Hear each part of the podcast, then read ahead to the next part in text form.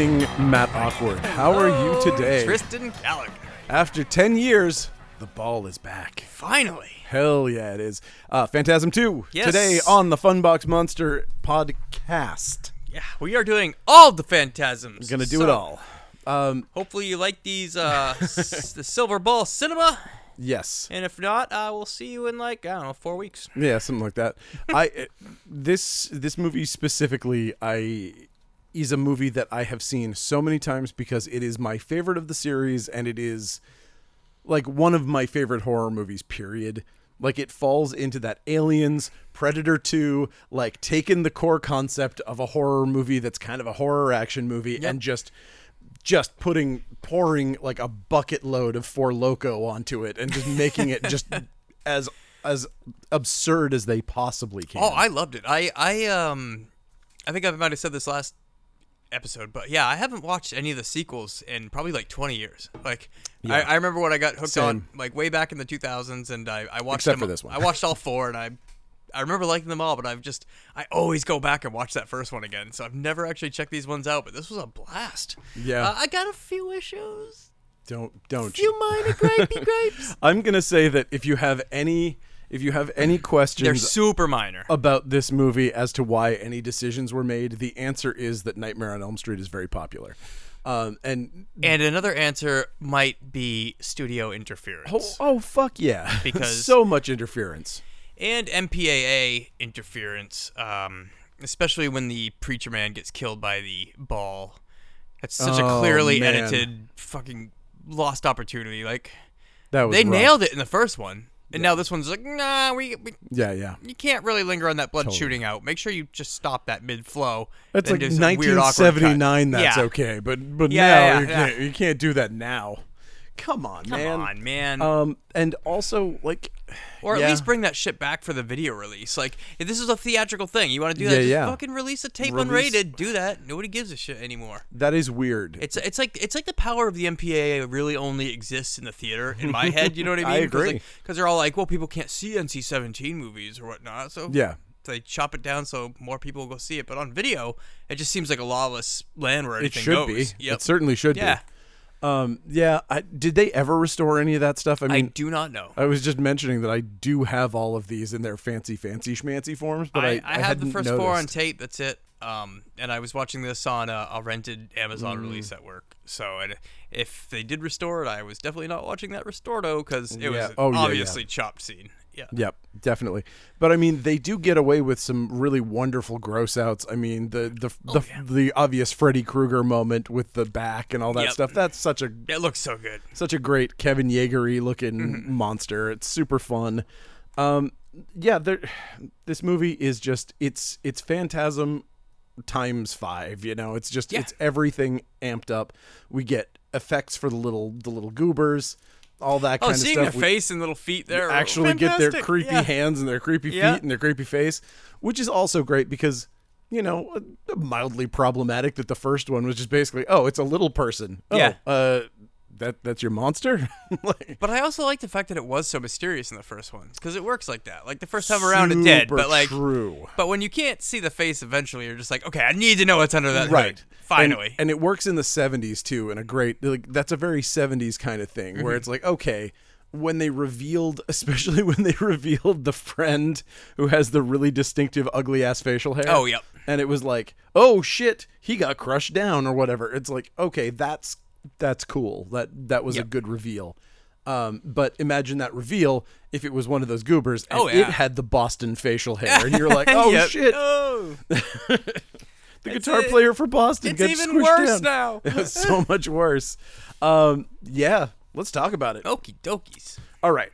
So, uh, we get the movie. This is uh, again, I can't belabor it enough that this movie is like very much like Nightmare on Elm Street in so many ways.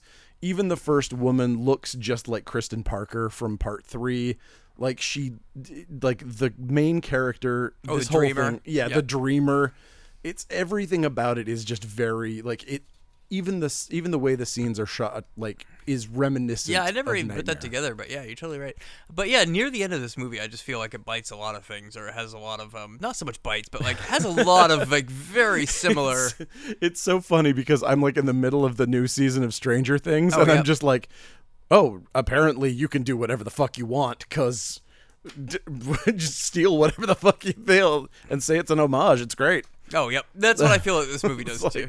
but this movie is like compared to Stranger Things, it's like these know. are all wholly original concepts. Yep. um, so okay, starts with a blonde lady switching on all the gas on her stove.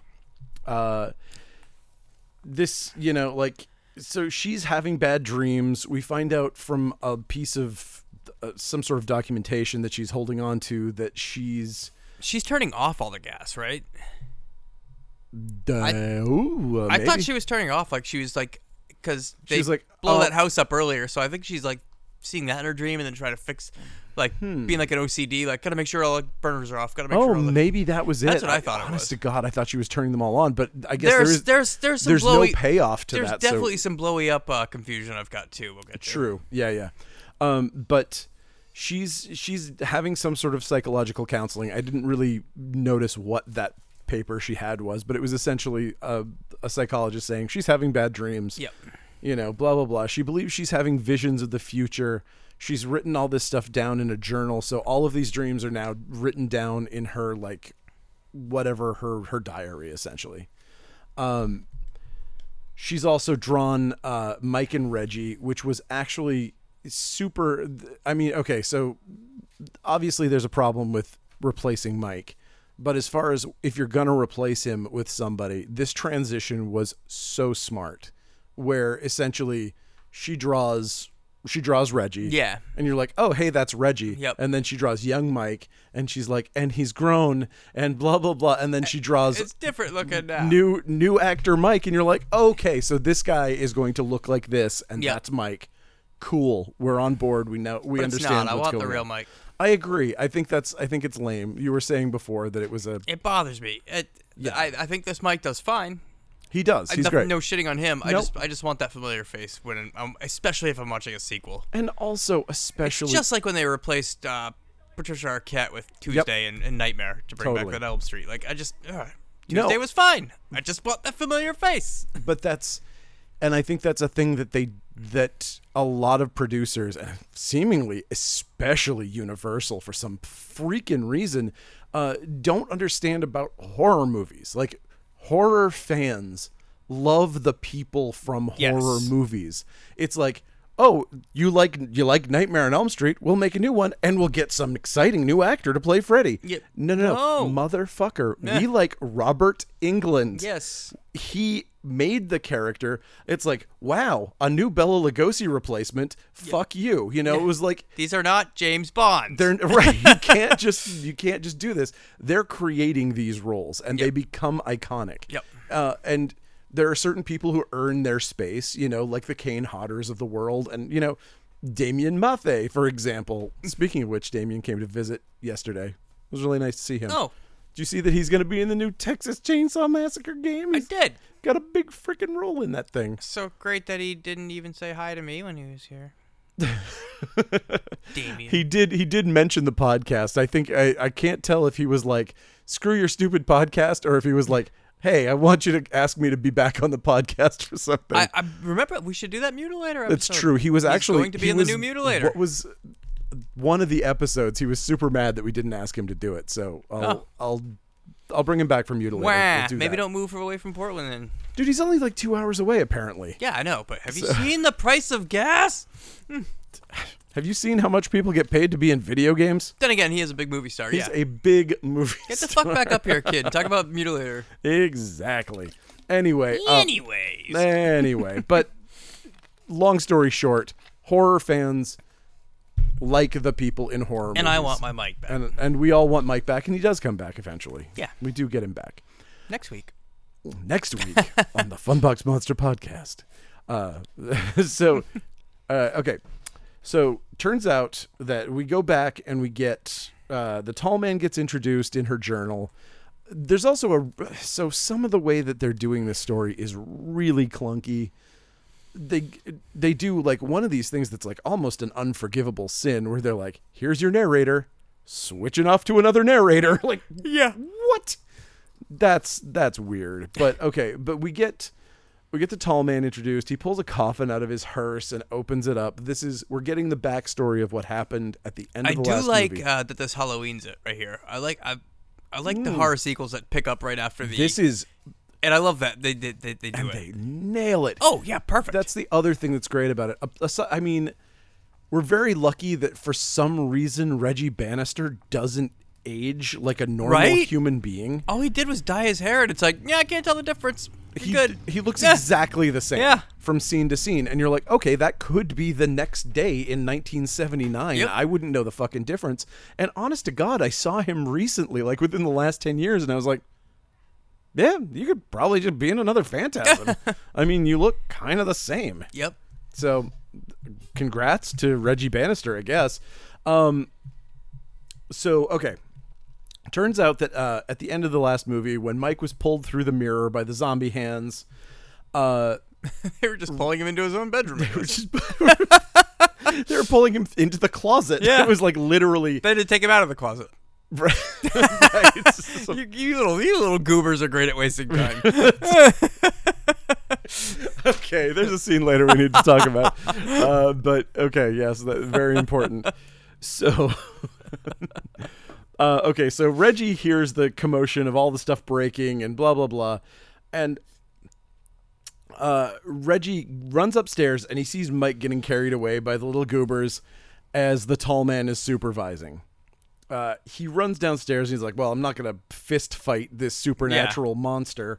Uh, so he's like, "I'm gonna go grab this shotgun," and he grabs the shotgun. And then when he's looking for ammo, uh, one of the little goobers pops out. jumps out of the. Okay, so, So- he jumps out of the one cupboard that he's looking in. so did he just climb in there and like How hope- hopefully he was gonna search that one? do you think he's got so many of those guys that he was like, okay, everybody, there, there's 50 of you, get in every cupboard. I really don't think they're gonna check the pantry, boss. Just get in Get there. in that one. this is gonna be great because it's gonna be really surprising for him when he finds you. Okay, but I'm eating this can of chili. Okay, uh, but goober goober fart up the hearse. it would be absolutely amazing if he's just like went through the whole house and every single door he opened another one pops out. Uh, but yes, he did just luck into this one. It'd be great to if he had little mouse mouse, mouse goobers too, because we see that we see the sphere blow up that mouse later on. What if he was turning those into little guys too with little cute robes? love it. they were in all the silverware drawers. Ooh, and in between, uh, in between this podcast and last podcast, I did get to look it up. Sentinels is the actual official name for those For the little- spheres? For the spheres. Okay, So for some reason, they are called Sentinel spheres.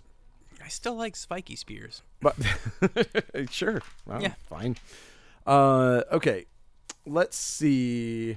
Oh, right. So, so the guy jumps out of the kitchen cupboard. Little little guy grabs onto him. We see the makeup now. We actually are instead of so seeing looking. instead of seeing just you know nothing, we're Yeah. seeing like actual faces, and the makeup is wonderful.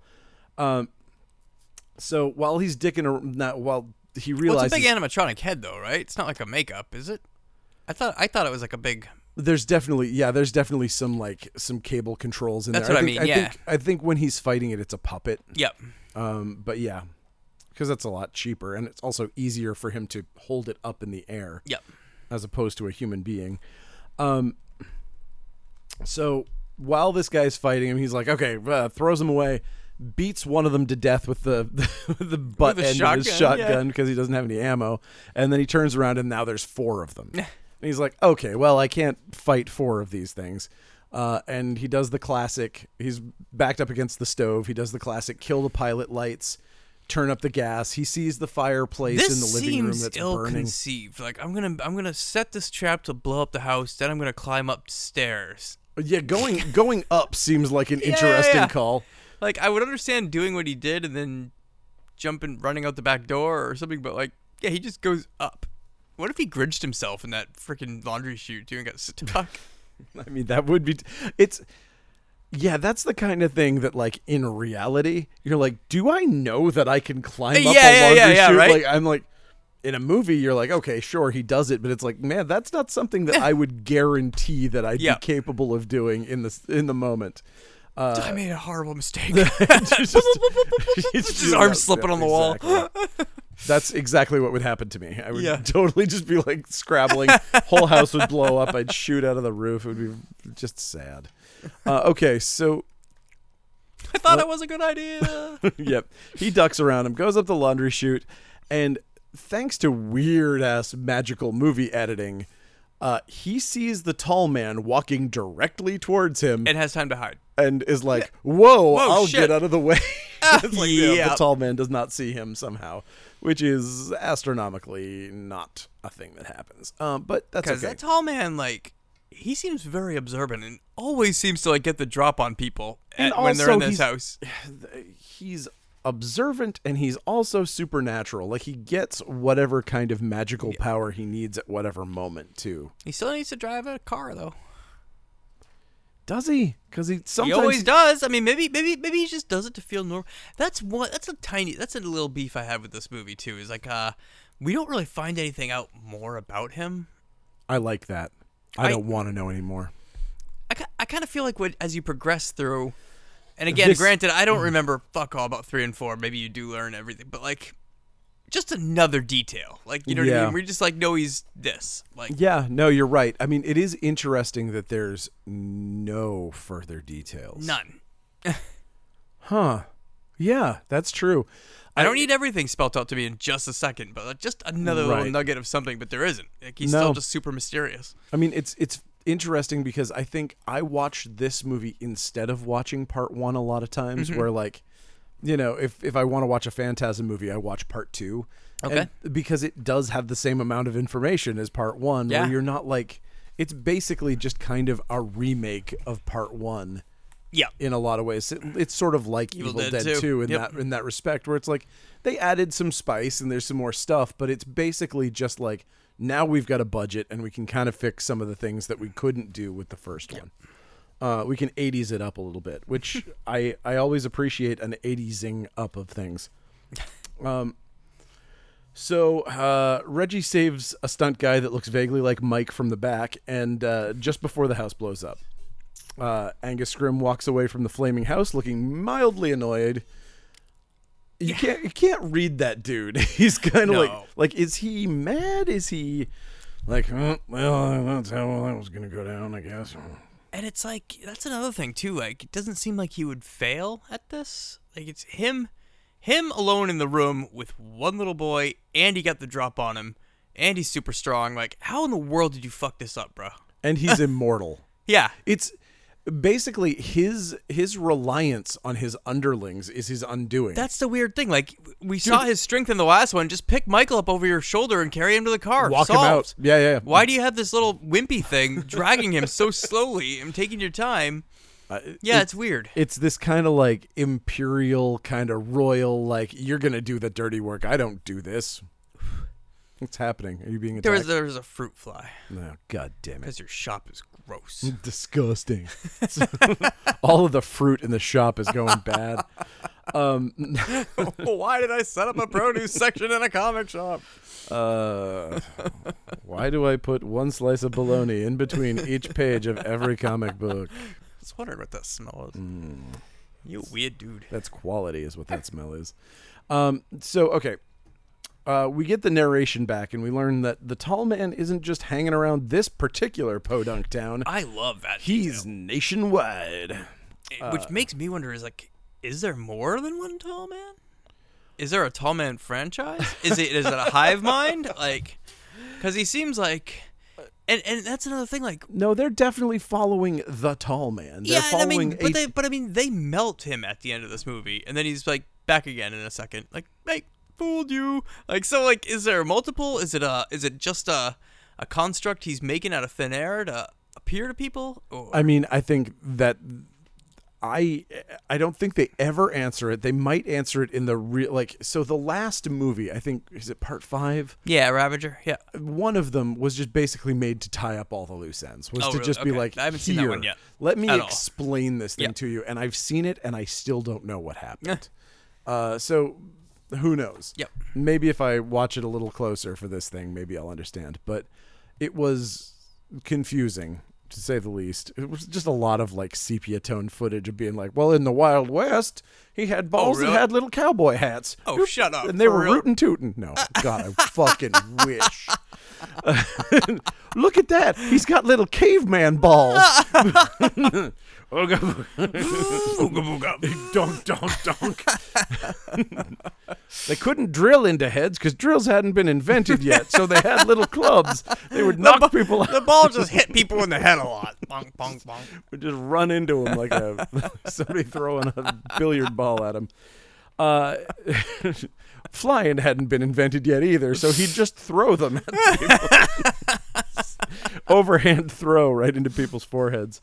Uh, yeah, it, it was. Before throwing was invented, he just hit him with it with his hand holding him. Yeah, it, it was only only like two steps less ridiculous than that, honestly. But we'll talk about it when we get there. Yep. Who knows? Uh, okay. Yeah, so we, we've learned that he's like he's literally leaving a trail of decimated towns, and every time this is the thing that this is the thing that confuses me about the tall man and this thing.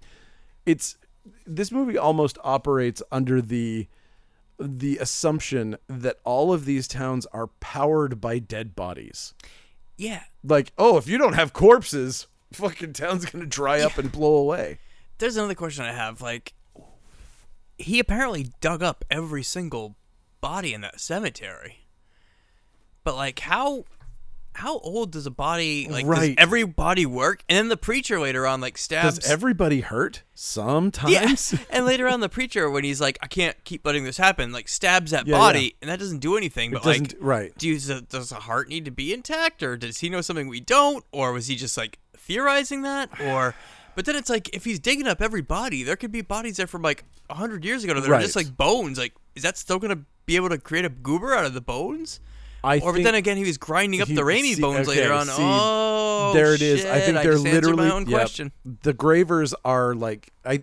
It, this is all just kind of my version of what's going on. It's gonna have to be because they don't right because because they don't tell you but i think the gravers are kind of brain dead Mm-hmm. and so they're not thinking they're basically they're given a simple assignment dig up every single corpse Yep. and bring them to me and then this guy will decide whether you know we'll bring them in if they're too bad the tall man will be like this one goes here this one goes here you know we'll Okay. decide after you've done the the work because it's just easier to have them all come in than Gotcha. to you know than to fuck around so that's my guess Yep.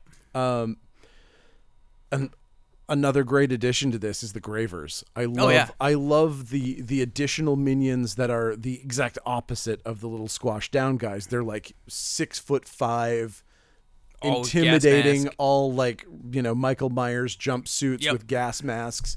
They're super terrifying. And I love the term gravers. Like, also also a really great term. Mm-hmm. Yeah, the whole thing is really really cool. Um, I mean, you had ten years to think about this, so Yeah. Okay. Um, I also love the dis- decimated town sets. It gives it gives me a, Oh. it gives me like a stand vibe. so you know? good. Yeah, Yeah. And, but like they look better than any time they did it in any of the stand exactly. adaptations. Yep. Uh, yeah, it's so good. Are okay, they making a new stand, or did they? Or I think they did. I had I didn't watch it. I I'd heard things. I don't know. I'd heard I'd heard fairly good things. There are listen, this is a total digression, but I don't know about you. There are certain books that I have such a fondness for do you like? that I just don't know if I could watch any adaptation of them and enjoy it. Like I, I feel like the stand I feel is I feel you, man. Because after I read that book for the first time and absolutely loved it, I watched the miniseries and I was like, Ooh. uh, what, what are you, Ooh, what are you, why what are would you doing? even try to make that for TV? That's just- exactly. I mean, at least this and- one I and- think is like and, a. and, and the smushing mashup of characters bothered me to no end. oh, I didn't even hear. Oh, I, I didn't even watch it, so I. Oh really? know. Oh yeah. I mean, it's been years since I read Boo. it and watched it, but yeah, they just like would take. I read it. Tw- I read the unabridged stand twice during the pandemic. Oh wow. I don't know why. I Yeah. think I was just trying to make myself miserable, but Basically, they just smush characters like and made one character do stuff another character did in the book, and it was just like, Oh. oh no, that's the other character. Oh wait, that character's not even in this. They just had this person do that part of that character. Yeah, it was dumb. Yeah. But anyway, I love the set, uh, this the atmosphere of the Yes. wreck town in this. Yep. Look amazing. They- yeah. That's ab- all I wanted to say. Well, I agree. Uh, okay. Except the except the burn in hell on the first thing looks so cornball. Pretty corny. Uh, okay, so we cut to the narrator's. Okay, so now our, we're we're with the the blonde lady narrator. Uh, we cut to her grandfather's autopsy, and this is just a wonderful piece of of effects of So them gross. sewing up his lips. So gross. It's so gross and so good. Um, Mike wakes up in his bed at the Morningside Psychiatric Clinic.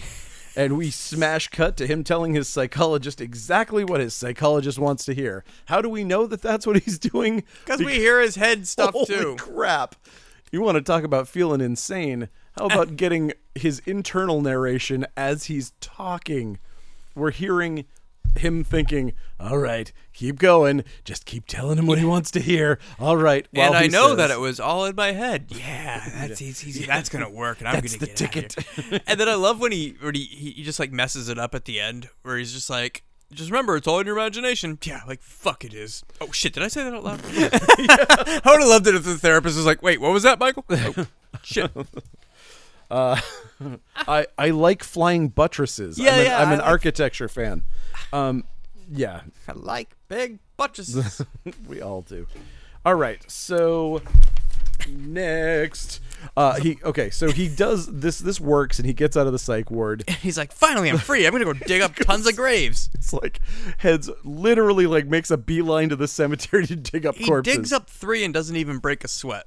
He mentions that this is the third one he dug up, and he looks Yeah. like he, he looks like he just just this showered. Dude, I'm yeah. telling you, this dude is in shape. Yeah. I mean, even as a kid, this guy could just run like four miles and like not even be Mm. winded. Okay, so here's a question I have. So Reggie, king of the pop up behind you jump scare, uh, which I think he does four times in this one, and And like and- three times and in three the times first in the one, last. Uh, he pops up, finds him, and he says, "That rumor you heard about me blowing up my own house, that was just a dream." But like, we saw it happen, uh, and also, also, uh, that was Michael's house, wasn't it? Not No, it was his. It was his house. It was his all, all the time. Michael went up to his room, didn't he? Wait a minute. That was Yeah. Michael's house. But Reggie says like that rumor you heard of me blowing Well- up my own house when it was attacked by movie quote midgets. Um, Yeah. Yes. Sorry. That is Not his, me. That's Uh, eighties. That's eighties talk. Um. But uh, shit. That's what makes me confused. And then later on, when they're going back, they blow up Reggie's house this time for real. It's the same house. Huh. And this time, I mean, that's So- that, there's your Evil Dead for you right there. Yeah. There- there's your Evil Dead retcon. I mean, it doesn't make sense, but also because of that weird transition in the first movie, we don't know what happened there because he could have been living at Reggie's house. You know what I mean? yeah, but he wasn't. I thought he was living in Jody with Jody's house and their parents, and her parents had just died, so that's why they're at their parents' But house. But Jody was dead the the entire entire time. Oh, the- fuck it, you're right. yeah, so Jody had been dead that whole time. That entirely could have been Oh, that Reggie's does make house. sense now. Okay. Yeah, that's uh, kind of. I mean, it does not, but I mean, it makes it makes sense within the the architecture of the movie, but it doesn't. So did that happen thing. then? Did that flashback at Dude. the, the start of this movie actually happen? If Reggie just said that was a rumor. So when did when does reality come back into play? That's true because we never see it explode. What we saw was we saw it turn red and orange and kind of shimmer in Phantasm in the first one. We didn't see a massive explosion. No. But we did in this. We did in this, which oh, we'll get to that. okay, so I wa- I want to talk about that. So Okay. okay, he's he's three he's three plots deep into digging up the whole cemetery when Reg grabs his pickaxe and is like, "Hey, buddy, maybe maybe stop for a minute." Um, basically, Reg has decided that he imagined the entire first movie. He's like, he's pretending, I guess like he's in denial i think is the is what we're what we're assuming is that he's just like he's tried to block it all out and Mike didn't try to block it all out. So um, he's bringing he's bringing Mike back to his house. In the words of the movie, his house. Um, while Mike's totally disassociating, but then it turns out that he's having a psych- a weird psychic conversation with a tall man who says, "Welcome home, boy." Mm. And then he sees the he sees the burners being turned on and he's like, "Reg, they're going to blow up the house. You got to get your family out." And then the place blows up. Okay. Now, you're Reg. Yep. Okay, let's do a little role play. here. Okay, I'm Reggie. I'm a crazy person Yep. that you believe is completely mental and completely does not understand reality at all. Okay, roll with this. Okay. Um I'm driving with you and I say, "Your house is about to explode." And then it does. Do you A say, "Wow, you're psychic," or do you B go, "You motherfucker, you blew up my house." Yeah. B is the only sane thing to think, right? Right? Uh, uh, Like I Reggie mean, would yes, have to say you would think that at first, but then you, you might be able to do the math to be like, oh, he just got released. Like we don't know how long it took for him to get I mean, we don't know how far away Reggie's house is from the cemetery or from the other place. Yeah, like, he it, ran- Could, it could have been just impossible if he got out that afternoon. could be. Why'd Reggie even know that he got out? He doesn't know how quick it takes how long it takes Yeah. him to dig up a dead body. Like I like. If Reggie knew he got out and Reggie's like his only family friend, like wouldn't they have called Reggie to have He him come pick been him up per- or something? Yeah, they just let him They just walk let him walk out. away. Yeah, from- yeah, from- without a ride or Yeah, yeah, anything. Uh, yeah, sure. Okay, it's been seven years. You've been locked up in here. Uh, here's your good luck. yeah, I don't know. I have no idea. Where even am I? Who cares? Yeah, exactly. He probably doesn't even know. Here's a shovel. We don't even know if it's in the same town. they give him the shovel. They're like, here's that pickaxe from when you were digging up bodies from before. Uh, Don't dig up bodies again, or you'll be right back here, buddy boy. I won't. Wink. Um, so, so, uh, so we cut to the uh, to the service for uh, all of Reg's dead relatives. It finally sinks into Reg that uh, Mike saw the explosion before it happened. That means he's psychic to him, and so he hasn't imagined the whole tall man thing. So everything is everything's come back, and he can he can no longer deny the situation that he's in. Um, so Reggie's now fully on board, and he's basically like, "All right, we're gonna fuck things up." We know, got so- sunglasses. We got go. right. I've got sunglasses on. It's time to time to get serious. Time to get serious. And so now they're on a cross country uh, revenge road trip to find the tall man and kill him. Uh, and because it's the 80s, instead of just taking the money that they had and going to a hardware store and purchasing the equipment that they need, Yeah. they break in because that's how it happened in Commando. And so everybody in an action movie from now on is Eh. like, that fucking Commando scene was pretty cool. I like when Mike. break in." I like when Mike makes little headlights on the shopping cart That with the is flashlights. adorable. Yeah. That's pretty great. Uh, yeah, so they just dump a whole bunch of shit into a cart. They start a teaming weapons together. Mike makes a flamethrower. Reg saws off a four barrel shotgun with like with a extra handle that he torques on there with like some Love it. electrical equipment. Love it, love it, love it. love it, love it. He can cock the he can cock the All shotgun four with a barrels. handle. Fucking beautiful. It's it's so funny.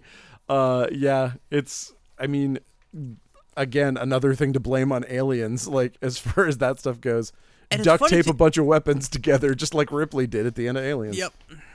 Uh And it's funny that he only uses it once too. Like I it's funny because like it, it it's almost like the movie was teasing you with like when is he going to Yes. use this thing, but like I didn't get that. I never felt that at I all. never felt that. Then he like, then he like, when he shot the goobers at the end, it was looks like, oh damn, I'm gonna have to use this on this. And then he shot it. I'm just like, where's the rest of your shells? Did you build this crazy shotgun and be like, okay, I got four shells, got to make this count? Like, two of them got cut up with the chainsaw, so he couldn't go back for the bandolier that clearly had an extra 16 on it. oh, that's where they all were. Yeah, yeah, yeah, yeah. Yeah, they there were just still- on the ground, still five feet away. fucking- yeah. uh, what the hell? that comedy beat where he's like, He's oh, like, oh, whoa, oh, zoinks. blew my load. Bye, crazy gun that I built. But I'll, it- I'll blow you up in a second. so clearly that was a joke specifically for the fact that there were exactly, Exactly four of them. Yeah.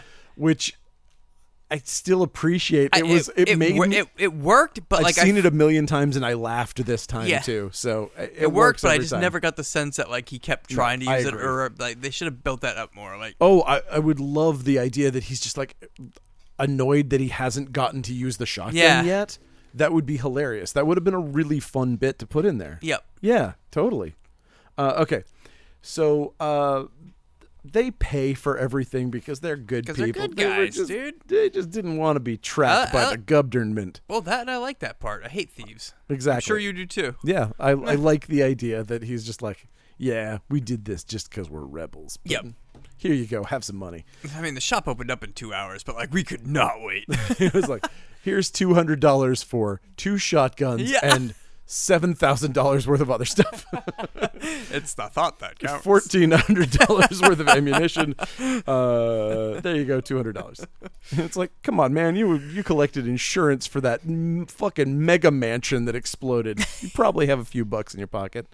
Uh, anyway, okay, so they follow the trail of decimated towns. Uh, basically, a town gets destroyed and they just keep going. They're basically taking like a Route 66. How they even find the towns? The I think the idea is that there's like a, Or first is that off, the psychic I mean, he is he is psychic, but I also think that like the tall man is basically taking the major like we're doing a Route 66 track Yep. where he's just taking whatever the main road is going east Yep. and he just keeps destroying places as he goes. Okay.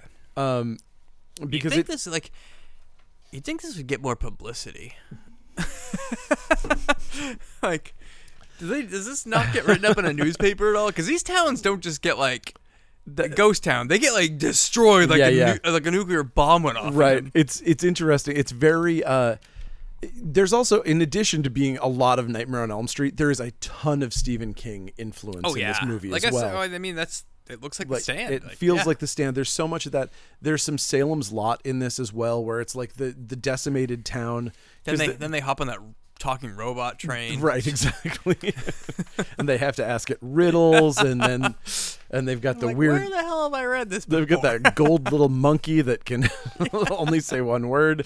Uh, no, uh, that's not it. But yeah. Okay, so what another thing that I do like oh so also Reg is our narrator now by the way No, yeah, yeah. we've we've dumped our female narrator and Reg is now Your turn, ice cream man. so he gets to do it from here on uh sh he's like hey hey hey I've stopped disassociating now yeah. give me that. This is mine now. So he starts talking, and uh, as they go through these towns, because this is kind of like your video game warm up, and we're getting our mini bosses before we get to our to our main It's event. totally like a video game. oh, it's awesome. Oh, yeah. Can I tell you how goddamned much I would love a Phantasm game? Surprised there isn't one. I mean, here we, we've got Friday the 13th. Yeah. We've got Texas Chainsaw coming out. I've seen footage for the Puppet Master one that looks really Oh, good for next gen good. Yep. consoles. Oh, nice. Looks beautiful. Um, it's only a matter of time. I Oh, mean, yeah. it would be absolutely phenomenal. I remember there was like a Doom mod that had like you could get the little phantasm spears. Oh, cool. In your in your Doom mod, but uh, yeah, I'd be so into that. But yeah, so we get traps. They call them traps that the tall man Uh, is setting. up. calling cards too. calling Yep. card, yeah.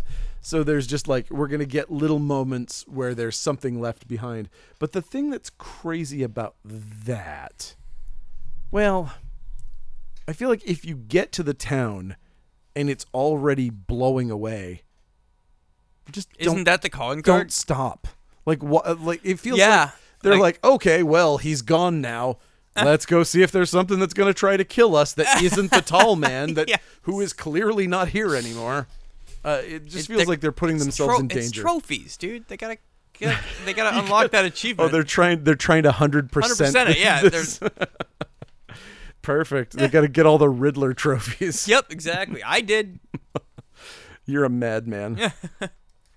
uh, okay. hundred percent of those first two bets. Damn, that's crazy. Um, okay, so they grab their weapons and go to check out the local cemetery. Uh, it's been fully harvested, and it's just, again, this is something they couldn't have afforded to do in the first movie. It looks great. It- this isn't this isn't screwing around. This isn't like, oh, we've got a matte painting over here. We got this. Legitimately, they brought in a bulldozer and a fucking like they excavated Yep. 70 graves as they walk up to this building. It is phenomenal. It For looks so five good. seconds of screen time. I know it's for such a small scene, but it's so important and so Yep. effective and it's like Love it. I can picture that whole scene and unravel it in my head. It's so iconic Mm-hmm. and so well done. I I just I couldn't love that anymore. Uh, so they do. They get in there. They're like, "Well, we can't get in. Whatever are we gonna do?" Reg loves his chainsaw. He does. But here's the thing that's crazy. It, uh, you know, I don't know that it didn't look shitty from the front side. It was like you could have just filmed him cutting the thing from the outside, and it probably would have looked like a guy cutting through a door. Instead, they're like, "Let's go inside to our wiggly little shit door." Yeah. and it's like, well, it's, it's again. Didn't they do that in the first one where it was like clearly a fake door and something else that he did in part one? Yeah, when they when he blows up the door, it's a hollow core Luan door. When you see it explode, when he hits it with Oh the yeah. hammer, Yep. That's right. same deal. yeah, and yeah. this one, same deal. It's another hollow core door. Yep. it's just like he cuts a hole in it. Can you imagine putting a hollow core door on the front of a mausoleum? That's Eh, insanity. This uh Reggie also gives me Dennis Hopper Texas Oh, 2 vibes too with yeah. that chainsaw, especially with the chainsaw battle at the end too. I mean, exactly. And he has he has the same kind of That's like what I little- mean. Where this movie, like, we're like, is Yeah, it man. stealing or is it biting? Or eh, you can't make a homage to something two years after that thing got made. yeah, I think you can. yeah. Again, I, I think this movie I is think, brilliant. I think, I think love like it. ten or more years need to pass by before the homage is a homage and not just a copycat. This movie Yeah. kind of get this movie kind of gets into copycat. it definitely territory. does get into a little bit of like, oh man, come Yeah. on, yeah, that chainsaw fight was definitely the Dennis Hopper versus Oh, yeah. Leatherface Yep. chainsaw fight. Um, okay, so we're okay, so we're we've finally gotten in. Um, yeah, that was the part. That was the burn in hell one. Uh, it's, uh, Mike, this this is one of the parts that kind of it looks cool and i like i saw it first when i was pretty young so i kind of am like oh whatever you know i watched this movie when i was 14 and i was like this looks fucking cool so whatever but the welder's mask kills me it's like dude you can't see You can't see shit wearing that thing. Yeah. You're not welding. And nothing's there a but candlelight? giant- Yeah. It's a giant flame. The problem with a welder is that it produces a tiny little plasma flame that will burn a hole in your eyeball. That gigantic flamethrower is not going to hurt your eyes. No. It might burn your face a little bit because you made a insane weapon, but And again, you're probably not going to be able to see Anything. anything. anything. he literally could not see a thing until that flamethrower starts, Yeah. and then he can kind of see like shadows. Yeah. like the most dangerous thing. That's to- that's the movie counting on the fact that 99% of the population has, has never, put on a welder yeah. mask. But still, it's you know every welder watching this movie is like, "What?" what. but it looked fucking awesome. Oh, yeah. I, I can't help it. It looked great. And also, speaking of homages, I mean, it's a fucking exterminators or whatever. Oh, yeah, like, yep. it's clearly. th- There's a there's a little there's a little reference to every iconic shitty '80s movie Yep. you can think of, so I like that too. Mm. I can't help it. I'm a sucker for that shit. Um, okay, so we go inside and we see that the place has been desecrated. Okay, this is a this is the first departure from the first one that we start seeing, where it's like the first movie, the tall man, legitimately the joke is that you've mistaken all of this. He's an alien. This is Plan Nine from outer space, only scary mm-hmm. and like it legitimately he is an alien monster in this it's like he's intentionally like flipping crucifixes upside down and like smearing the walls with blood and it's like ah ha, ha. we've we've just we've really made Do you think this he did it though? I, I mean i don't know Do you think he boarded up that place and wrote "Burn in Hell" when he left? Like, I, I that's what I'm wondering if it was him or just like vandals left over in the town. Or yeah that is a good point yeah, i mean that could be it they could Yeah. it could have just been like local satanists Yeah. we're like hey this place is cool hang out here and then they got their brains bored out by by spheres that'll happen. you know it happens it happens tragically more often than you'd think um Okay. Every uh, day, on average, 17 brave people lose their life to spiky spheres. 17 brave Satanists get their brains drilled out by, by sentinel spheres. Okay, the place is also full of burning candles, which is hilarious and insane. Who lit those? Someone had to have been there within the last three Five to five minutes. hours, Yep, you know, yep, yep. whatever. It- but, you know, it's fine. Uh, Mike kicks open the embalming room door, and we get the requisite hot lady corpse on the on the slab. Always going to be a naked lady. Always going to be an attractive naked lady who's going to be laid out on the slab. And the Y incision was like we've seen so much great effects work in this movie, and it was like it seemed like they ran out of time because it was just like oh you didn't even put like yeah.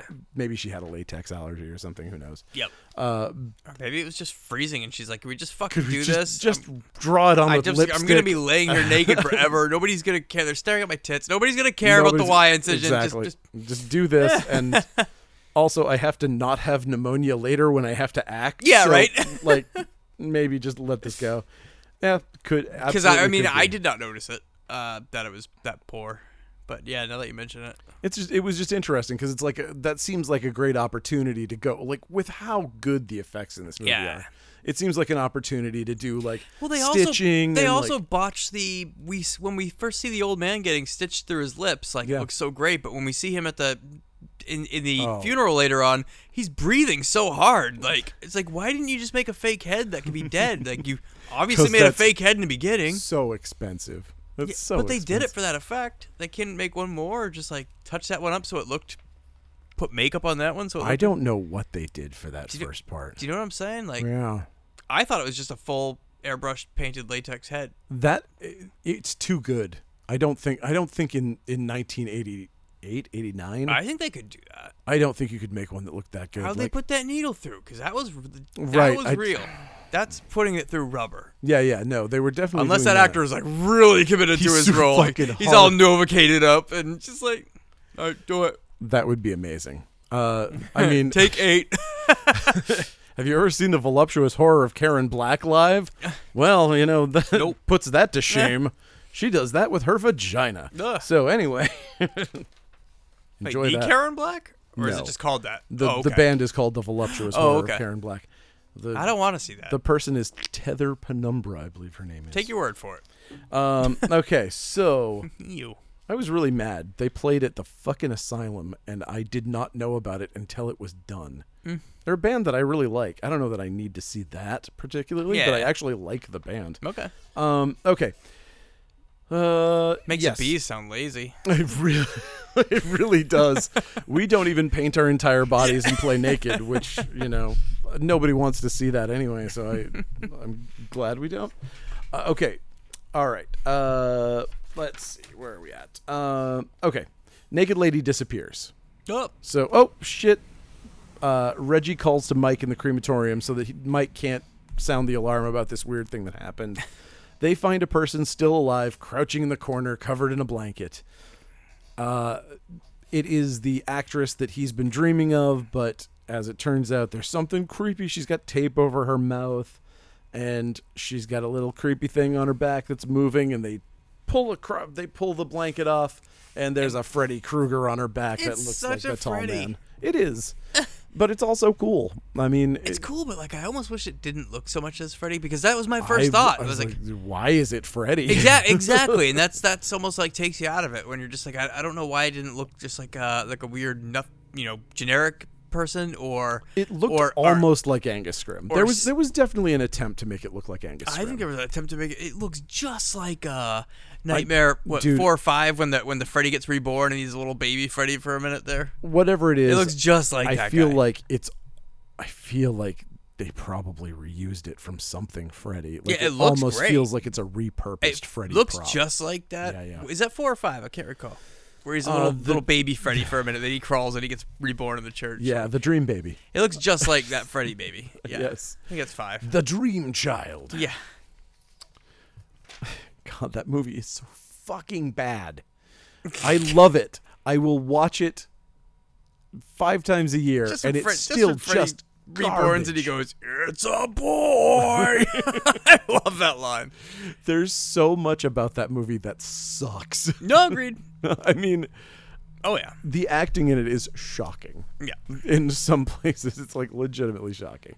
But whatever. It's a Freddy movie, and so I love it. Same. Yeah, like I, I just can't dislike a Freddy movie, even as bad as they get, unless it's the new one. Unless it's the- Fucking yeah, that that's easy to hate. and I love that guy too. Like yeah, me too. And Freddy's dead. Uh, that one that one tests me. Freddy's. Dead. That's the one with the superhero Freddy. No, that was a. Oh wait, is that one? No, that's the uh. Super Freddy. The comic book one? Yeah, the was that. I think that That's was part four. Oh, was it? Yeah. Oh wow. Which one had which one had the uh, the power glove?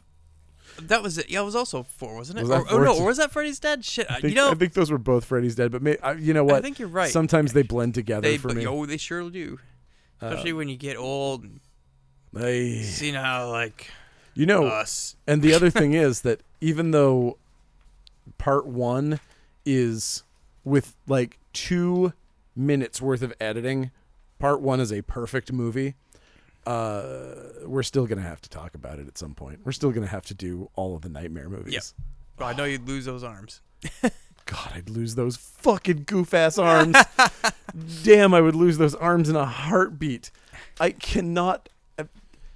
God. Anyways, Oh, even if it was happening to me in real life and Freddy was there and I knew he was about to kill me and he put those big long goofy arms, I would fall on my knees laughing and I'd be like, okay, just, just kill me. This is, oh, this is, oh, What's so funny? Your fucking dumbass arms. do you want me to do the finger thing again? Watch this. Even that doesn't make sense. I know. Well, you're hurting yourself, buddy. That still reminds me of that Kids in the Hall sketch where the, the bank robbers are. He's there and he's like, "Listen, Oh, yeah. if you don't, you do, don't do what I tell you, I'm gonna do I'm this." gonna do this to you." And he just keeps shooting Yeah, all yeah, of his henchmen. That's what that Freddy scene reminds me of. all right, where are we at? Oh, I'm totally lost. All right. Uh, we got the calling card, the little Freddy Oh, demon yeah, that pops And out so- of the back.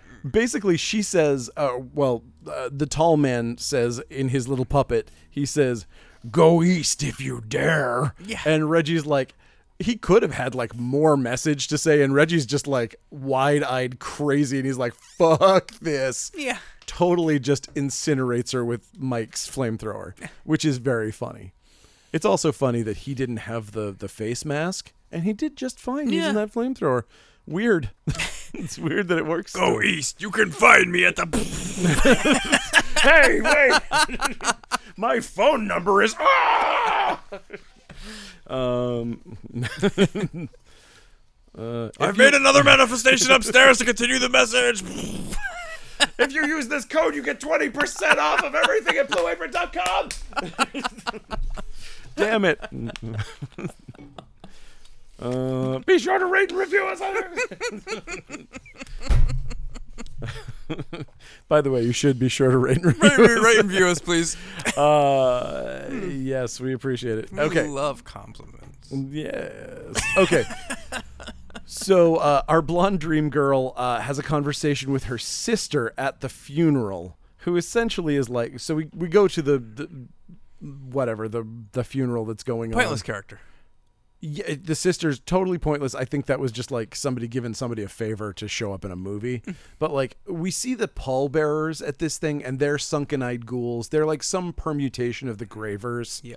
they're clearly like in the in the employ of the tall man. Oh, yeah. And somehow the priest doesn't like he's still working with these guys. Yeah, it's a weird. uh We don't really fully get the answers on that one either. Like you, you can tell that he's under duress. Like he's doing this. Like He's yeah, he's like uh, he's on his last nerve. He's like yeah, drinking He's drinking heavily because he can't take it anymore. Yeah, yeah. He's- He knows something horrible is going on that there's some And that's the thing. Does a Paul, does a tall man do that to every town he goes in? Like takes a takes over the per, per- people's church or like Well, because okay, so the pallbearers essentially, I think they're they're all working for the funeral industry. Mm-hmm. So essentially, if they kill anybody, they kill everybody that run the funeral parlor, the funeral home, and all the morticians, and they take over for those people. And so the priest is a priest, and he's just like from a church, and he goes there, and then they bring the body from the mortuary. And so they've prepared it, and then he's like, he knows that something fucked up is going on with these weirdos who keep bringing bodies in for the Oh. But he's got to keep it up for. But he's like, I want to, yeah. He's Yep. like, he doesn't, uh, yeah. okay. You know, there's see that, also a certain amount of like, I can't just be like, hey, everybody, there's a spaceman here, and he's got a bunch of space ghouls, and they're crushing people into dwarves, and they're like, they're full of pudding, and like, I, I don't know, man. All right, I wasn't believing you at first, but you you sold me with the pudding. I was like, now I'm into it. Yeah. They sound delicious. These guys sound snackerific. I'm thinking that they're like human Gogurt, is what these guys you squeeze from the feet. Wow, mom, tall man. I love these. Okay, Billy, you can have one tall man before you go to bed. One tall man pop. Boy. I'm full of vitamins, boy. We're losing it tonight. I am. It's been a long day. Uh, anyway, okay. So, uh, all right. So we get this whole service and the priest looking all wigged out and whatever. Um, the sister's like, "Fuck you! I'm peacing out." I gotta Like, go. I gotta get back to Billy. Who's Billy? Who cares? Doesn't matter. Doesn't but, matter. But essentially, what it does mean is that like there's no one there for support for her. Except Liz. Yeah. Right. So Liz is basically just like the only person left. But we don't even need to know that. There's nobody at that funeral.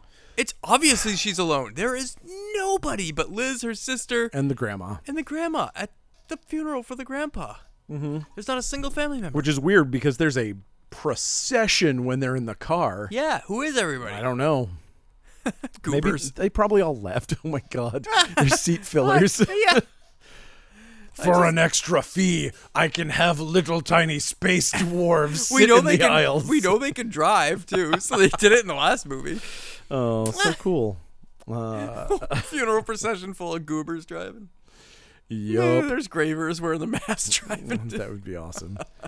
Okay, so our our blonde dream girl, uh, she runs down the hallway, and we get into the mausoleum, and it looks way cooler in this one than it does in the first Phantasm.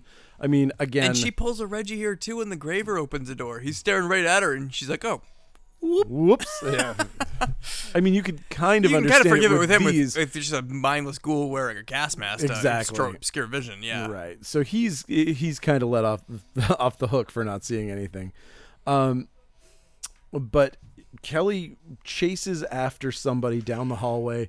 There's a uh she sees the she sees a goober and she's like, "Ooh shit."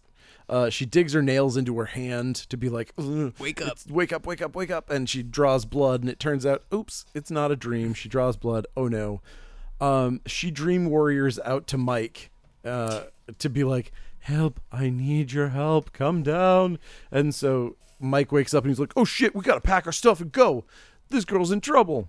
Dude, just try cutting your palms. I know. I like. I have my fingers grown out for guitar, and I cannot do it. Yeah.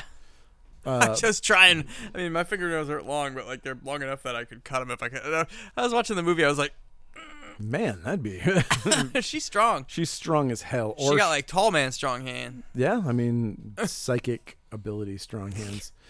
Uh, okay, so uh, the last crying family member leaves. The priest sits all horrified and takes a swig of something out of a flask. Uh, I don't know, holy water maybe. Um, he uh, he goes to the coffin and asks God to forgive him, but I have to put an end to this sacrilege. Uh, he puts an end to the sacrilege by stabbing a huge dagger into the corpse's heart. And grandma just happens to come back in for something. Forgot my purse. Oh fuck! What?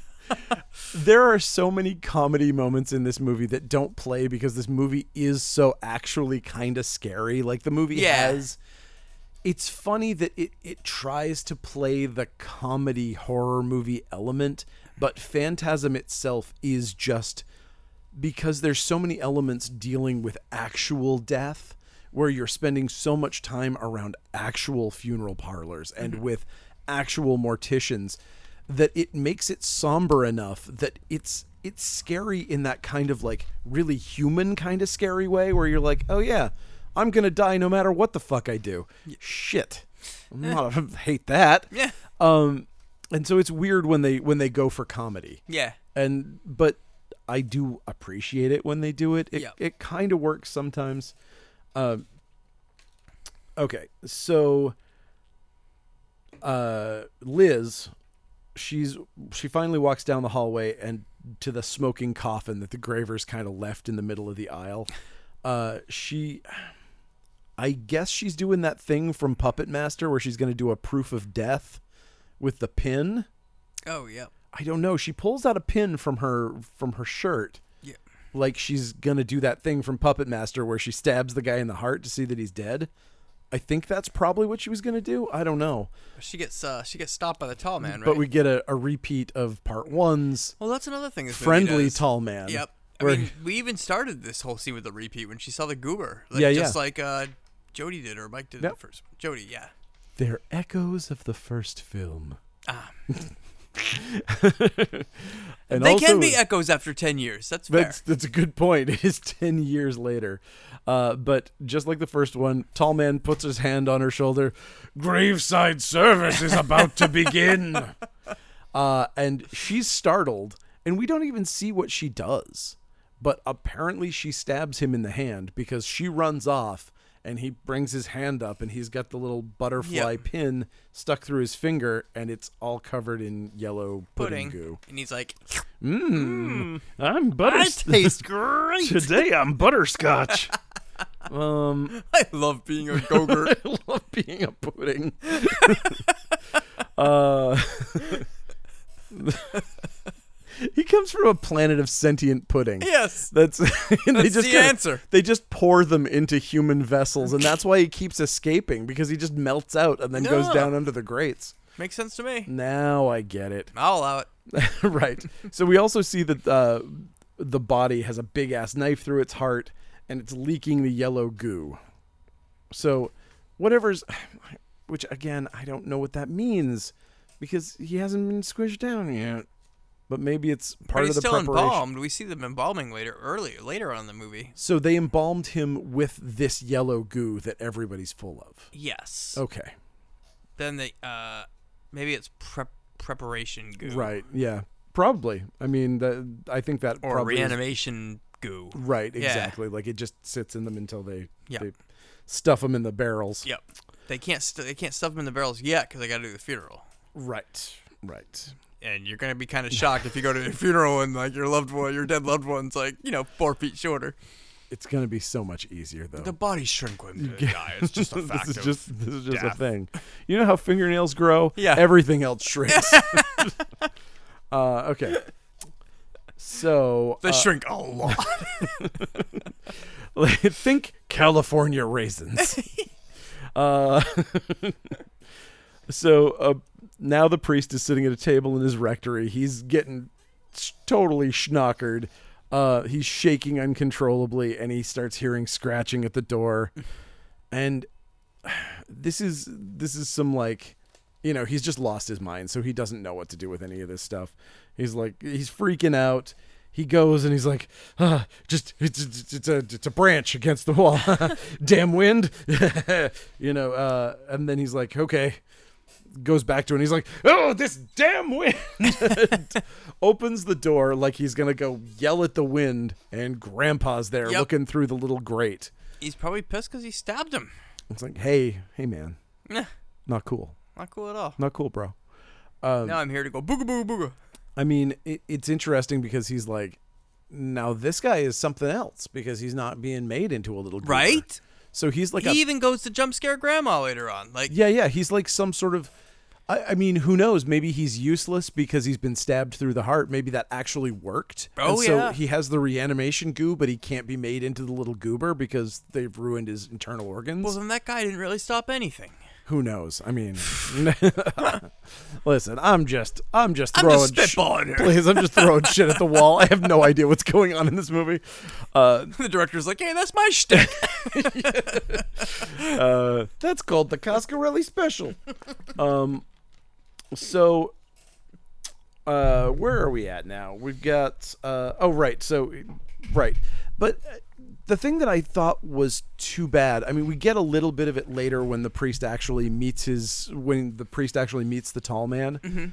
There's this whole, this whole undercurrent of like, uh, the priest is he's like he thinks he's dealing with demons. He thinks he's like, oh look, it's, Yeah. it's, it's Satan, and I can you know fucking holy water my way out of this. And he's not ready for far out space goofs. You know, he's like, I don't know.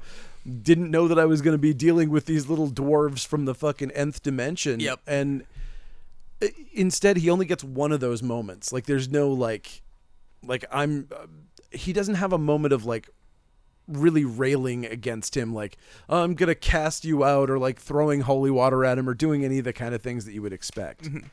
He basically is like here it's a crucifix. He's like fuck your crucifix whatever. Don't care, I'm an alien. i'm a fucking alien. Now if that was the crucifix of space jesus that would really freak me out. another whole oh boy. But he had six arms and so the cross looks different. God what the fuck? You Do don't not know make one. don't make one of those because I'm scared of those. Space Jesus will kick my ass.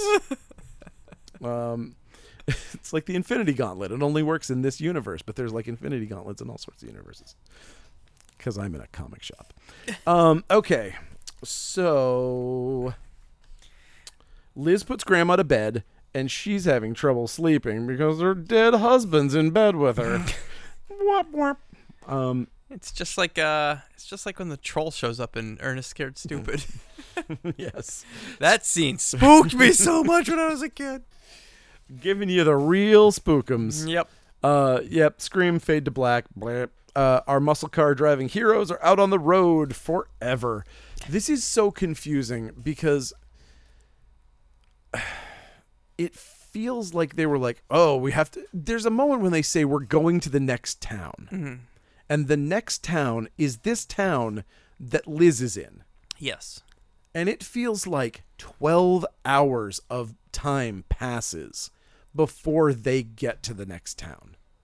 It's been at least 50 miles since they picked Liz up on her hitchhiking trip. Not Liz, but, uh, of Astronomica, whatever.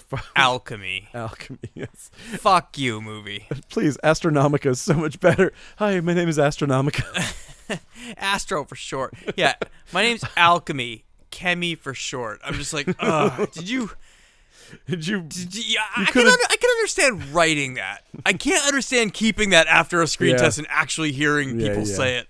Hey, Mike, you're finally up. I picked up this girl. Her name's Alchemy. like, wh- what?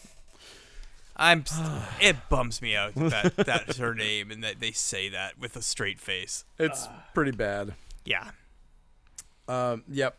So Mike sees a hitchhiker, and it's the same lady from the slab. Oh my god, he sees the dead lady.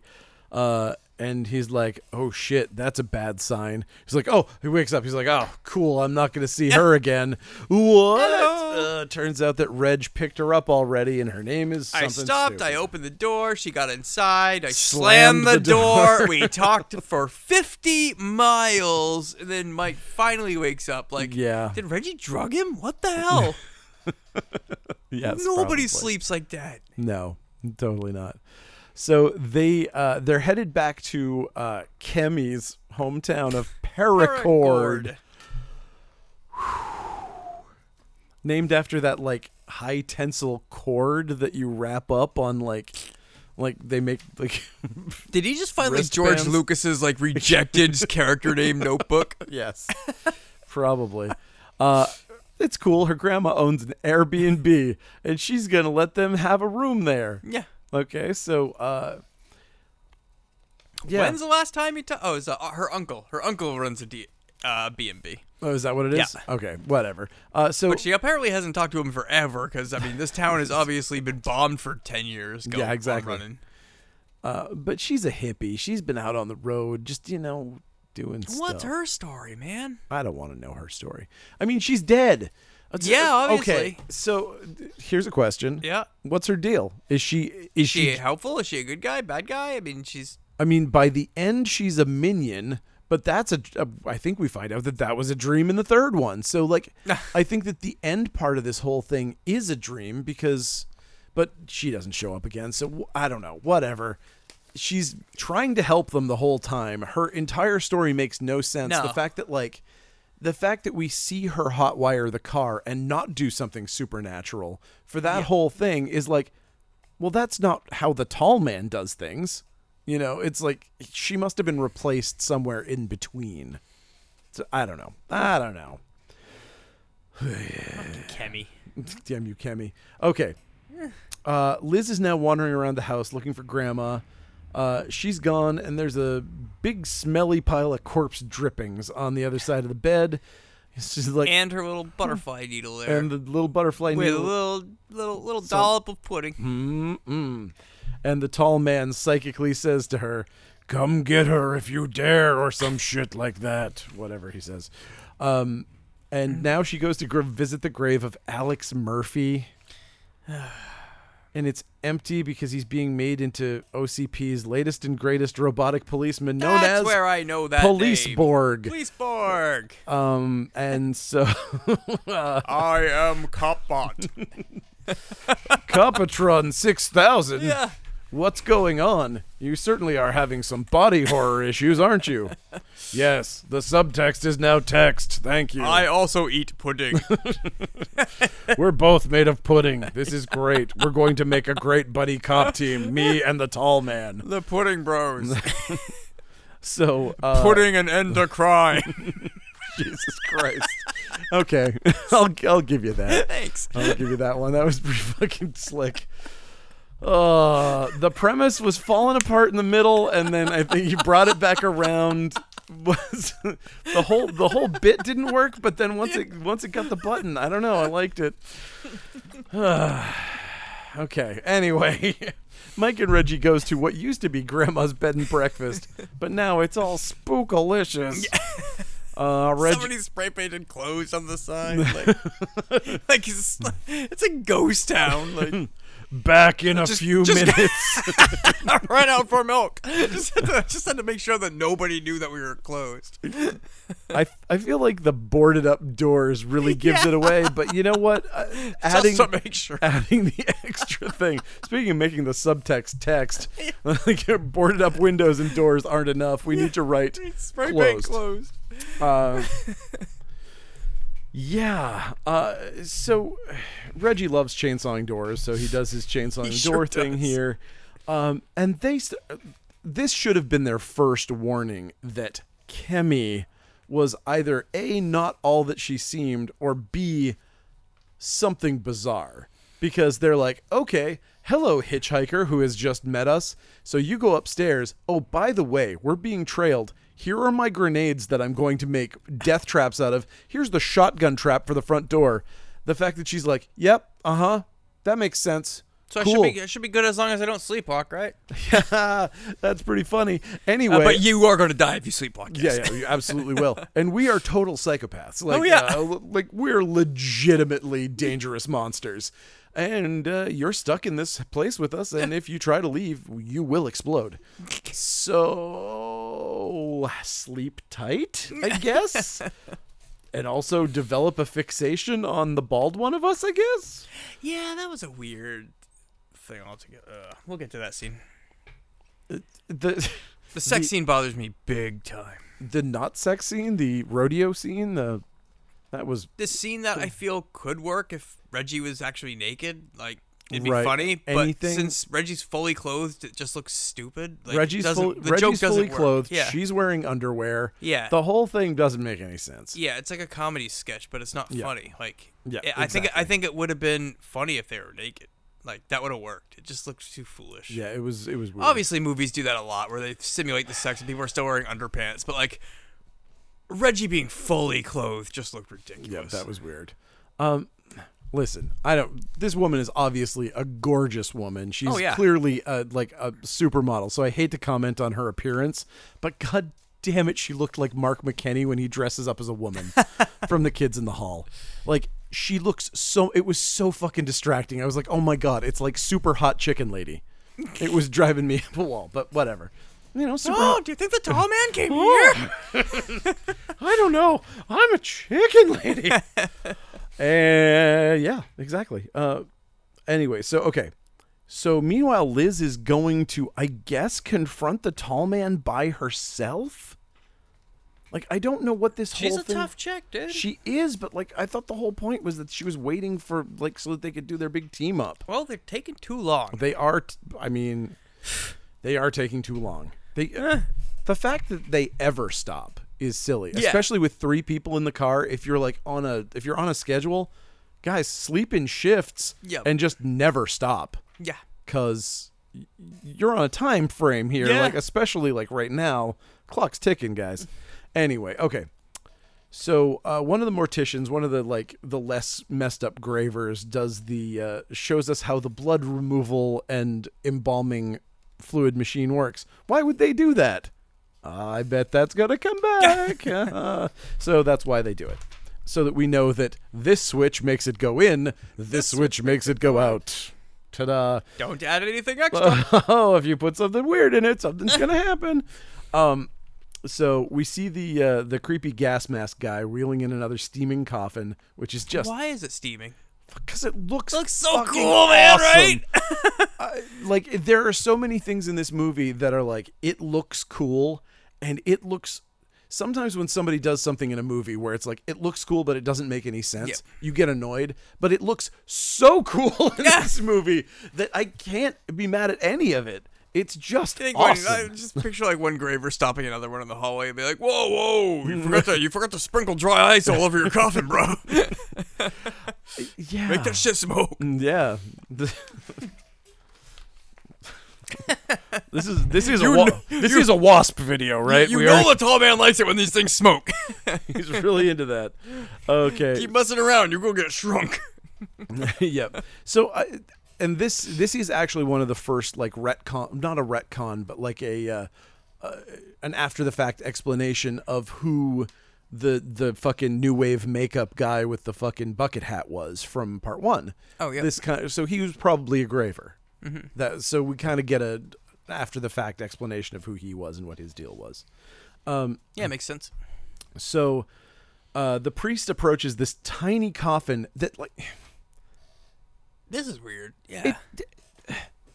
So, he, who put this? I mean, obviously the tall man put this here. What? For what though? Like what?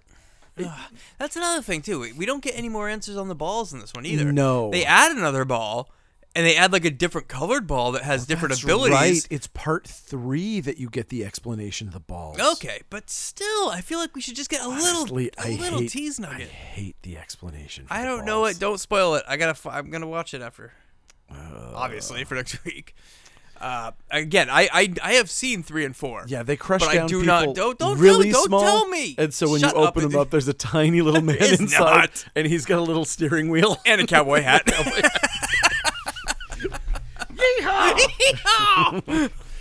Uh, he's a little Texas oil man, but he's drilling for blood. Um, I okay. love my sphere car. Yep. Don't spoil it, yeah, because I honestly do not I remember. love my I don't dead remember sphere son. I love my dead sphere son. Um, okay. uh, all right. Weird Heather's mashup. Bu- Okay. Uh, yeah. So we, we get to the the tiny coffin. Priest opens it opens it up. We hear the little me- uh, metallic whirring, and we're like, oh, we know what's going on here. And we see that very ambiguous shot of like the top of it. Like, yeah, it was where he- interesting. where he, cuts hurts his, finger, cuts but his like finger we, and can't, he's we like- don't really get a good glimpse of what that is, but we can tell it's like a weird textured Yeah, oh, we- material all over it. But we know what it is. That's right. It's the golden snitch. And we know that inside there there's a quaffle and they need to get the beater and then they can then if you get the golden snitch, you win the entire Quidditch tournament. I think. I think that's how it goes.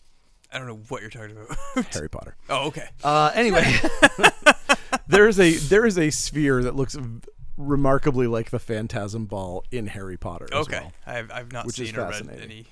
Um, yeah, Harry Potter totally ripped off Phantasm, the entire plot.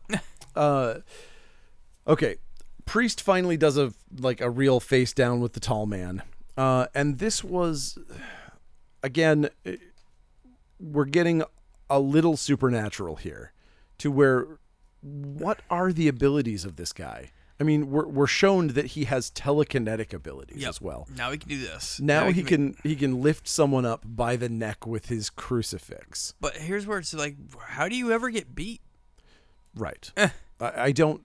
I mean, I don't know. Uh, he is, again. He's he's completely OP. He's like. It's like the- if he can make things move, like he gets stabbed by the embalmer thing in the end, and he goes to reach back for it, but wouldn't he just be like, boop, make it go pop Right. out of himself with the his brain meat? Like, uh, yeah. Why isn't he? Why isn't he Yeah. using his psychic abilities to do a lot of other stuff? however, I love this scene with the priest. Yeah, me too. with- And I love his quote when he walks up to him. He's like, oh boy. "You so think good. you go to heaven when you die? You come to us." you come to us? Fuck, kid, make that on a t-shirt. yeah, that's a pretty good one. I, it's weird. It's weird that I, I don't have a qualm with the whole thing. I just have a qualm with the us. I thought it should have been me. Like I thought that he should have been like taking ownership of the whole situation. You think you go to heaven? You go to you come to me. You know that have us been- works better. I like us I better. don't like us. It's like really you're gonna put those little goobers on the same level as you? Eh, I think he just meant the whole organization. His whole his whole thing. See, that's the whole problem for me is that like I don't like thinking of it as some sort of like hierarchical Okay. organization where it's like, oh, gotta clock in. It's a, we're putting it like a Venture Brothers term. Like they're henching. All the goobers are henching, and they're eventually gonna graduate into Graver and graduate into. Uh, Boss is really riding my ass. I gotta get a bunch more of these little goobers made by the end of the day. You just got a promotion. You can lose your fishing cap and wear a gas mask now. wow, thanks so much. Can I keep my new wave makeup? Um, Yes, but nobody will see it. yeah, true. Okay, so he does that thing. He the brings the holds the guy up, but then lets him go because he's like, you know what, you should be killed by one of these fun little balls. and so the I think one of the balls gets loose here and then just goes out. Don't know. Cuts his ear off first for oh, fun. Oh, it's no. This is this is that's Oh, that's later. Uh, Liz- no, no, no. It actually that is what happens. It's like so Liz shows up and the priest grabs her. That's and he- right. He's Get like, outta here. You gotta get out of here. He can lift you up by the neck. like he's got fucking crazy Darth Vader powers. Get out of here. And uh, he's like, "Don't worry. I hear something. I'll go take. I'll go look out for it." He goes out in the hallway and we see the first of the. I love watching them load out of the little coffin Oh, it's so cool. it's got this amazing little delivery system. They just kind of come out, and then one of them launches and flies off. They look so good. Like this effect is so good. Except, as we mentioned earlier, the cut. Yeah, that's that's silly. I don't know why they. I like the cut off ear thing. That was weird, but Weird, but I'll like take it. again. It's just the movie upping itself. it's true because now We've now seen that- it. We've seen the thing pop into the forehead and drill it. What if the cops up a little buzzsaw and cuts an ear off first Right. just to fuck with somebody? Exactly. now it's just now it's just malevolent. It's Yeah. like not only is it like it's not it's not just a mechanized killing machine. It's also kind of like being a dick. Yeah. which is cool. Uh, so it does that. It cuts his ear off and then comes back around, does the double fork thing, and then drills out his brains. Um, and I I like this part of it. It still does kind of confuse me with everything that they've shown about these things and the level of technology slash supernatural whatever. It's like they're so weak. The little balls are so weak. It's like you're every time they get they attack something, they're like Oh yeah. they they give a they give an explanation of it that works, but which is that as long as it's stuck in flesh, like that they're basically Yes. supposed to it's they're supposed to stay there Yep. until they're retrieved. Which kind of makes sense. I think it's cool. But then why are they constantly going? They're like the one that was stuck in the guy's face in They're part just making sure it doesn't fall out. that's true. He's just They're, they're just just constantly like just like little, yeah. little micro adjusting your adjustments. grip. Yeah, yeah. exactly. It was kind of like itching.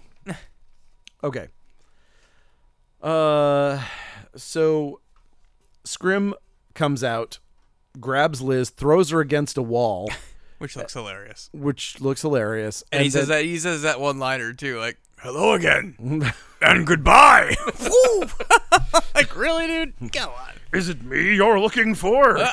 um, I've been workshopping these lines all day.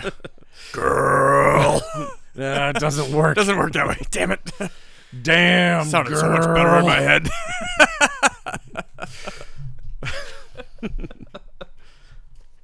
you know, if he, it's a good thing that he doesn't add "damn" in front of the boy because that really would undercut it a lot. Yeah. Uh, okay, so instead of finishing her off again with his like sort of royal like I don't do this shit. Like this Yeah. isn't my job. Goombas, come on out. Oh, good. Get your goobers and fuck up again and get all Yes. pissed.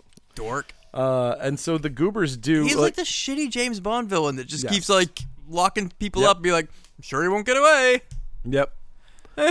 I mean, it, Like, There's- man, you're, he is his own worst enemy in this. totally, but there is something to it, and I really like. I, I actually kind of get it from his character that he is so. Uh, he thinks that everyone is so beneath him that he thinks that humanity and people and all of this shit.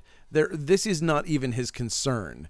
So when he just throws somebody against a wall and is like, "Fucking clean up this garbage," Yep. You know, it, it's he's never even thinking that anyone is a threat to him in any way. That like, sure, show up if you want to. I'll kill you. Mm. I'll make you into a little little goomba if you want me to. But like, dude, there's nothing you can do to me. I have magic psychic powers. I'm invincible. You know, like I can fucking toss a car. Who gives a shit? Like, what are you gonna do? And and it kind of works for me. I don't know. So, uh, but it turns out that the little minion that comes running for her is Liz's grandma, and she's like, "Liz, it's your grandma. I- How's it going? I'm coming for you." I hate it. I hate that she talks because Yeah, the me too. goobers don't talk. I think that was studio interference. I think probably. I don't like, Like, we need to make sure that people know it's her grandma. Like, she says it. They make it. It's so apparent. They even make the face look like her. Like. I mean, she doesn't need to talk. Why doesn't she? Why doesn't she just show up, go ah, and she goes ah, grandma. Boom. All we need to know. We don't need to hear. I and, gotta and, say, and the- when they talk, it's in that stupid filtered, echoey. That doesn't even sound human. like, Agree. ugh. I do like that. I like that she she grabs an urn, knocks grandma out. Yeah. And she's like, "Sorry, Sorry, grandma." Which That was great. That was a great line. Again, when they do bring the comedy in, it's got a pretty high success rate. Yeah. Like it. And when it- I said earlier that I've got minor faults with this, the talking goober of grandma, that's Yeah. one of them. And I that's mean- why I say they're minor. they're But they're like, pretty. should have never talked. I agree, but again, these this is like. 99.99% on my like movies I love scale. You know, Yeah. it's just like it's it's so high up in my echelon of movies I like that I'll I'm pick just gonna overlook it. I'll pick Yeah. tiny things out of it that I'm like, oh, I wish it had gone this way or that something had happened differently.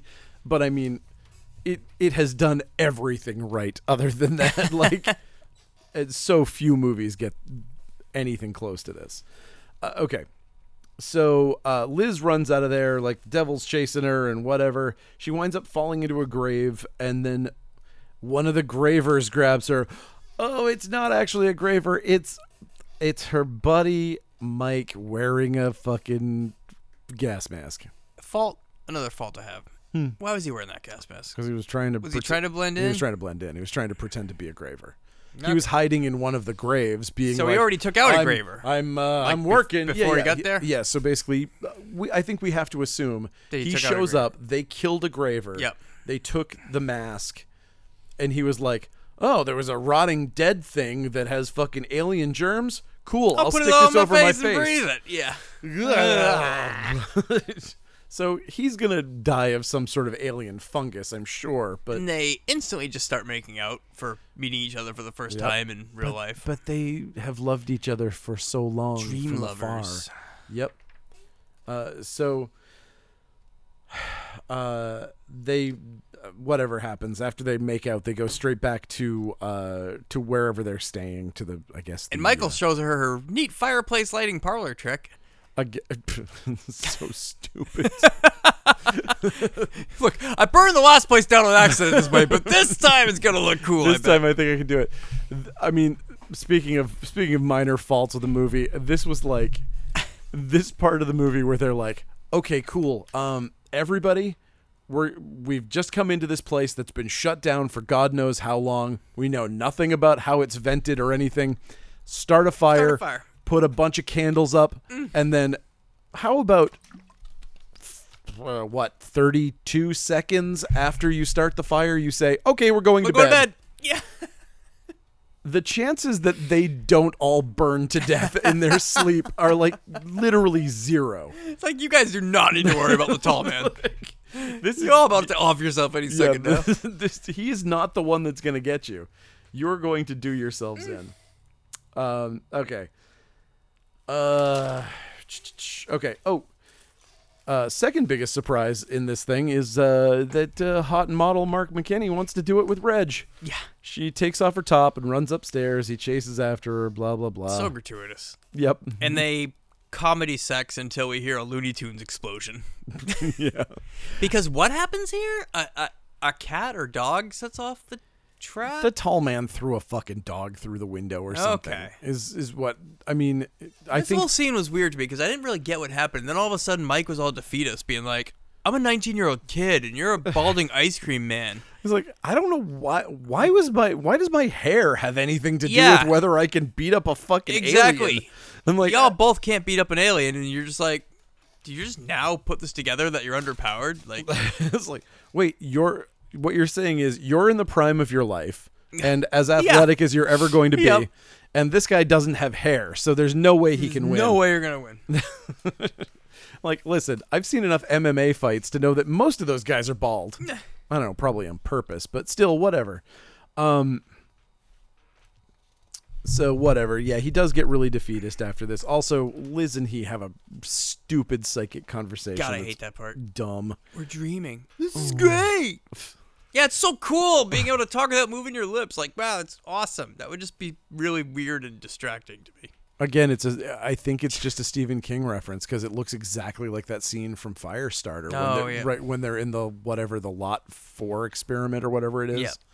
and they start talking to each other. Mm. Can you read my mind? It's awesome. this is awesome. and then everybody's eyes start popping out. Uh, okay.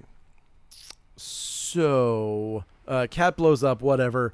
Uh, now Liz just starts looking out random windows, which in these movies is always a bad call. Never Yep, pull the curtains in a. Phantasm movie. How long do you think Tall Man would have just stood there if she didn't open that curtain? Like, Oh my god, she's got to so- come. To this. She's got to come to this one soon. She's good. Oh, she just. I think she's going to the bathroom. Damn it! Damn it! Damn it! Damn it! Damn it, damn it, I'm gonna go to the bathroom. Oh, she's out of the bathroom already. Tall Man checking his watch. It's very sad. Um, so he grabs her, throws her in the hearse, and takes off. Uh, they leave Alchemy to fend for herself. They're like, oh yeah, it's dangerous to come with us. You just stay here in the middle of fucking nowhere. See you, girl. yeah. But they do say you can take her car, you know, and get out. Yeah. So apparently some, which is weird because she she hotwires a hearse when when they leave. They say that they left someone else's car there for They her. They did, but it broke down. Oh, or ran it? out of gas or something. Yeah, Oh, she she totally she's out there looking under the hood of that stupid Drusilla. Okay. Whoa. That's when she leaves that car and finds a hearse. Okay, perfect. Uh, okay, so now they're fully on the trail of the tall man because they're driving a fucking Hemi Cuda and he's driving a hearse, so they obviously overtake him. The only thing that gets me here is that that fucking hearse can knock that Hemi Cuda off the road. Yeah. it's like Well, it's Come on, It's man. kind of feasible. Hearses are huge and super heavy. sure. Like the the weight of physics is actually on the hearse's it, side. it is the the physics is Especially on their the side. weight of the rollers in the back, like adds so Oh, a good much point. weight to That is a good point. They weigh tons. That's Yeah. true. Um, That's why they get like five miles to the gallon, Yep. God, that's the real tragedy. and they're here. deceptively bigger too. Like hearses are like the size of a big stretch limo. They're huge. Yeah, yeah, Oh, they yeah. are. They're So, very big. Weight's on the side, so that does kind of make sense. That's true. All right. What doesn't make sense is Reggie's hesitation. Like all they had to do, and then like, but that think, was annoying. but also think about it. Like, what was their game plan here? Like, Liz is in the back of that hearse. You're just gonna shoot, the driver and then just what? Pray that it doesn't roll off a cliff, like with mm-hmm. Liz in the back. And You, you, guys, know what happened? You guys really didn't think this through. You lived through that first movie. You know how cars in the Phantasm universe work. You- they like they hit a tiny rock and they explode into a massive fireball. Yeah, that'll that'll happen when you curb at parking. Uh oh, pothole. Yeah, boom. yes. So, uh, all right. Uh, we get a we get a car chase. We get uh, you know the they knock they knock the Hemi Cuda off the road and flip it over a rock. It lands on its head and gas is leaking out and heading towards a big pile of flames. Uh, but Reggie's stuck in his seatbelt, and so the gas pour, the gas pumping out of this gas tank when the car's upside down cracks me up too. Like, it just never stops, and it's like, no, it would all just sink to the. It's like, phew, yeah, phew. what ifs? whatever. That's We the, lose the CUDA. that's the that's the tall man's psychic abilities. Oh, that makes all sense though. Uh, so he goes into the trunk, and this part cracks me up too, where Mike's like, he saves the weapons before he saves Reggie. Mm-hmm. He was like, well, uh, sure, it's he's. Oh no, I thought he was going in the trunk to get the knife to. f- to yeah, free he was. Yeah, he yeah, was, yeah. but he grabs the two bags of weapons. Oh, he chucks those. And first. he move, he runs over and throws them clear of what the Oh, explosion that will probably kill Reggie will be. Well, they're and- gonna need those. They will need them. He's not wrong. Whether Reggie's dead or alive, he's probably going to use those. Need those. So Dead or alive, you're coming with him. Alex Murphy. pudding uh, cop. as, as seen earlier. Uh, so yes, but he, guess what? Uh, they save him. Hooray! Hmm, Doesn't die. Now we go in. We see uh, one of the unmasked gravers incinerating coffins. He's got Liz all bung- bound up and tied to a table. He's about to send her in. He's like, this is super creepy. The like, he's got the cremains and he's like pounding them with a meat hammer and Yeah. crushing them down, which is probably something that they have to do. But it's like, it's a pretty intense thing to see. Um, and of course, that's where they make the Sam Raimi joke. And so here's my defense. Okay. My my defense of this is that this is almost part of a tradition that started with the Hills Have Eyes Evil Dead thing Okay. The poster in the, the basement. posters where they're like, "Look, I'm showing you that this is even scarier than that." That like to put in like little references to this thing to just be like, "Haha, but we're even better than this" or whatever. So I kind of like the idea that this was just sort of their way of being like, "Oh yeah, well, Sam Raimi, we've upped the ante from your thing." Okay. And I Uh, apparently that's my from what I that's read- my only defense of Uh. Raimi was friends with him and visited the set quite often too during this. Too. Nice. So it was That's kind of awesome. like a yeah. That's pretty great. But it still feels like they should have made it a little less ham-fisted. Like the bag could have said S. Dot Raimi. You know what I Yeah. mean? Like they really just like pounded that out there. yep. No, I agree. I mean, I mean, shit, they did everything short of saying Sam Raimi, that guy that directed Evil Dead and Evil Dead Two, writing on I mean, bag. that would Yeah. have been like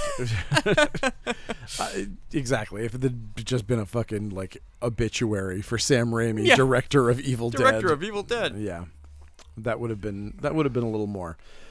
Uh, okay, so uh, whatever. Uh, turns out that Sam Raimi wasn't of use to the interdimensional whatever fucking cheese mines or whatever they're sending people to. But people what to. were they doing with Liz too? They were just gonna burn her. Oh, yeah, The tall man, like all this movie with the tall man psychic connection, finally putting her in the hearse, like fucking up and throwing her against the wall and just walking away at the funeral. All this for what? They were just gonna kill her? Like when the tall man could have just snapped her neck with his brain yeah, yeah. hours ago? Like it's so weird to me that that this whole that she was just gonna be tossed in that incinerator. Yeah, I don't know why that is either. Because it just it just seems like that's like the like you said they they we're gonna Right. make this a goober we're gonna make this a graver that Liz is in perfect shape she's, she's in burn her for burn her you for uselessness I mean, listen, I would have loved for them to have like to me that seems like a perfect opportunity to be like, "Oh, these psychic abilities that you have, that's why you're a danger to him." And ev- they couldn't do this to you or whatever because your mind is Oh, too yeah. strong or there's like and then it would open up the ability for them to be like, "Oh, we have another one of these things." that was able to break through and so one of our fucking gravers is on your side or one of our goombas is Oh, on your side or something Oh, like that'd be that neat, yeah. which would be that would give you that like that sort of thing yep and it would make it make sense that they're just trying to kill her instead of turning her into one of the things because she had some sort of ability that was a threat to him or whatever i don't know um so uh, our heroes make a slightly stealthier than usual entrance here. Uh, they drill out the lock explaining why he's had this fucking cordless drill mice. he's like, thank God. It works good for drilling armpits too. We find out later. Find on, out but- later. There was kind of a reason to have it. Um, I mean, wouldn't a handgun have been better for both things? But whatever. Uh, so they make their they make their way into the embalming room, and we see that delicious embalming juice machine. Um, and uh, they point it out yet again. So and we kind of Reggie, Reggie just is like, I'm gonna make a practical joke. Like, this will be funny. Uh, so we go back to the crematorium, uh, and uh, then Mike finds a big metal door. He's like, he finds this sus, as the kids say, and uh, Reggie finds uh, an old hillbilly's jug of hydrochloric acid, yeah. which is great. It looks like an old fucking like Oh, definitely. should have three X's on it Yep. instead, but but it's full of hydrochloric acid. And he's like, "Whoa, we're gonna make sure that nobody gets turned into any of these little things again, so that when they try to embalm them with this shit, it'll just melt them instead." And this'll prevent one person Right, exactly. this. They're not gonna repeat this. Yeah. They'll fucking clean the thing out and then just. But I mean, Yeah. hey, it's, It's one. It's one person who's saved the indignity. one less goober makes a difference, right? It really does. He's, you know. Uh, so okay, so petty. so petty, so petty. Uh, that door has two little slots, and it- again, this is so minor, but they're slightly misaligned, and it's like, come on, man, I didn't notice. you're like a fucking highly evolved space place and whatever. Come on, they should be absolutely down. But I, I mean, I guess one of the little spikes is smaller than the other one, so I guess it would be. Um, so he's like, ah, this looks like one of those crazy balls. We just need to catch one, and then we can open this thing, and we can go to the tall man's other dimension and t- die. Pretty much. Why do they want to open? Uh, d- Unclear. And what happens when they open the door? It's that that we were back in the first movie. They die They just go to that planet and look around again. and choke, and they're like, "Oh, this sucks." Okay. Like, yeah. well, Does- that's that's fun. I'm glad Does they got Reggie to do- know? Was Reggie ever actually in that first? Did that ever actually happen? Oh, Jesus Christ! I don't know. I don't even want to get into Reggie that. might not know. Okay. Anyway, uh, Liz is sent down the slide to the incinerator, but she's been awake this whole time. So She's she like, oh crap, I'm gonna roll off. she rolls off at the last second. Uh, she grabs a shovel and beats the graver, and then sends him into the crematorium that. instead. he screams and rubs his melty hand on the little that's window, and he's done.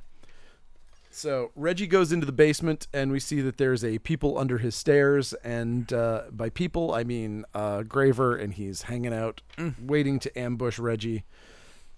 And this turns into like a comedic, uh, like uh, Yeah. what's the name I'm looking for? Fucking dead alive guy. Uh, Oh, I was gonna say this. This turns into a straight up Sam Raimi like comedy fight. uh, Peter Jackson. yeah, It's that too. yeah. So Just uh, goofy physical comedy, like in a Right. Yeah, yeah. This this scene could have been directed by Sam Raimi. Yep. Like he could have just stepped in and been like, "Hey, let me do this one." yeah. Uh, so Liz and Mike are being purs- pursued by a sphere, and again, instead of just letting the little fucking spheres do their job because they are really good at it, the stupid Graver steps in and he's like, "No, I'll help you." Yeah. and so by stepping in, they get an opportunity to use one of them as a human shield, and it nails his hand to a door. Yeah, and that's the spheres don't discriminate either. Like No. that that's what I thought. Like I thought the spheres were in on this, but then you kind of realize that they're brainless. Like where they're just like, nope, I'm gonna stab into whatever I see. Like, but I guess I, fuck. I mean, they stabbed into the caretaker the first movie too, so I guess that isn't a big revelation. No, it's not. They they just kind of do whatever they do. It must suck to be working in that environment, being like, just watch out for spheres. Yeah, Every now and then, uh, one of them is just gonna be flying through here. Just get out of the way. guys, our OSHA fines are out of control. um, It's like there's a big Wynorski sign up there, like we've gone 56 days without a sphere accident. we've gone 56 minutes without a. Hits that guy, thunk, dunk. Sign changes. he makes a zero with his own blood. Um, so, all right. Uh, okay, so, uh, yeah. He's uh he finds that there's a second sphere that's coming for him now and so he cuts, Cuts off off he- his own he, hand, has- he was cool. attacking liz with a fucking hatchet Yep. so he uses that to cut off his hand and he runs off just in the nick of time to avoid being killed by the other sphere. And I love that shot too. it's great um I love that we don't cut to the gore. We just see all the sphere vision with him cut the Yeah, hand yeah. off fast and run. I just think it looks so effective. I Yeah. love it. It's super cool. Reggie gets grabbed by the big ass graver who's in the basement. He lifts him off the ground. Reggie drills him under his armpit. Uh, and then we get into the chainsaw fight where uh, it's a it's an Indiana Jones moment of like, aha! And then he has a much larger chainsaw and uh, you know, he's been emasculated is essentially what's happened here. Um, so back with Liz and Mike, we have a third ball that has shown up, which is the gold ball, Ugh, which is a much worse ball. because it's got laser beams. It's it's got laser beams because a rat moves in the background and it blows it up. Um, It's actually not that advanced. It's just pest control for the. For the exact- I mansion. mean, that's probably it. Yeah. Probably would be super helpful. Uh, it's but got like a little Orkin brand name on it. Exactly. and speaking of Sam Raimi, we get an homage to Crime Wave here, which Oh. I thought was like really weird, where he's like knocking down a door. Oh, the ball keeps coming. Oh, They're, like yeah. just going through doors, Yeah. and it keeps pursuing them. Straight up, like looked like it was directed by Raimi. Oh, just like Evil Dead 2 as well, running through the cabin. Oh yeah, there. yeah, true. Yep. I was thinking more Crime Wave, but I guess Crime Wave we see the side of the doors and they're all in primary colors. God, I love that scene. Um, Boy, I haven't watched that since college. So 03. I don't remember that at all. so good. Um, so they, I don't understand this. Mike and Liz, uh, like they slam a bunch of doors, but they finally get to a metal door, and Mike's like, "Ah, good, that'll hold it." Yeah. because now apparently fucking Mike has gotten a, an advanced degree on fucking magic balls from the eighth dimension in the time that it took for him to run away from this gold ball. Like you don't know anything. It could blow up rats. Yeah. this is not the same shit that you've been seeing this whole time. Um, Maybe he's colorblind. Or, Well, or- he- but he blew up a rat. the rat exploded. Uh, he's like, that door's not a rat. We're totally safe. um, so the graver with no hand. Uh, I love that he grabs Liz with his no hand arm. yeah, Like, what? because he's got the. Doesn't he have the hatchet? He has the a hatchet in the other one. Maybe strike her with that first. right, that's a good point. I'm gonna start to grab you with my little nub nub. Yep, good point. Good point. Uh, yes, and so uh, he he gets in its way. Of course, of course, we have the same thing that happens every time one of these dum dums tries to get in the way of one of the balls. This is cool though. This one is very Ah. cool. Uh, yeah, so it uh, it drills all the way up through his body, and we do another, yet another Nightmare on Elm Street homage where it drags him up the wall Yeah. and it's like twitching and he's freaking out, and then it flips him over, and we see that it's stuck in his mouth and poking out his cheeks, and the ball pulses just a little bit. It looks great. It looks amazing. Uh, Reg is busy in the basement getting outclassed in that chainsaw fight.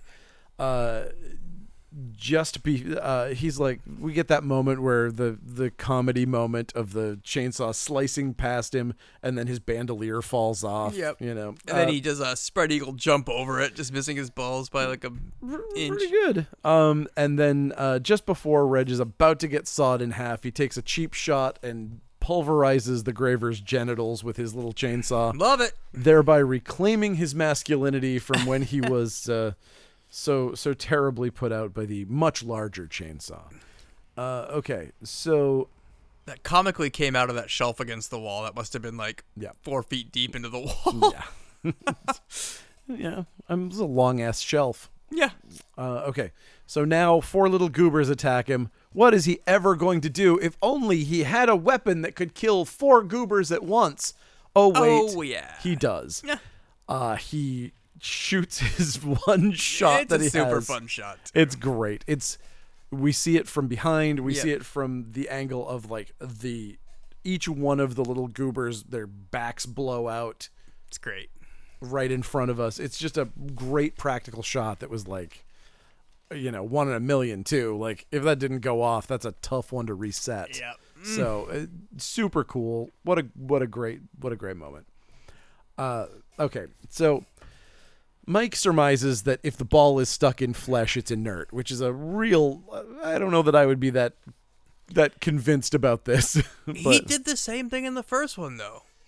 Where, where, where in the tuning fork room, where he's just like, "Oh, they got them all on their planet. They shrink them down so they can do the work Oh, of the yeah, gravity." yeah, like, just this, right. Mike is like this wizard at just like piecing Yep. things together like that. So does. I'll let it slide. He does only like because it. Jump to conclusions.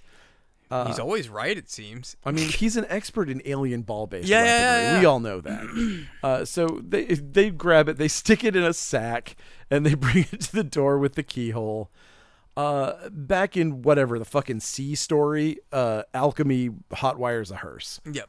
Uh, Mike puts the ball in the door. It opens the door into that same white room that we saw in the other place in the first movie. Again, this is just kind of like cool, but at the same time, like We've seen it. we've seen it.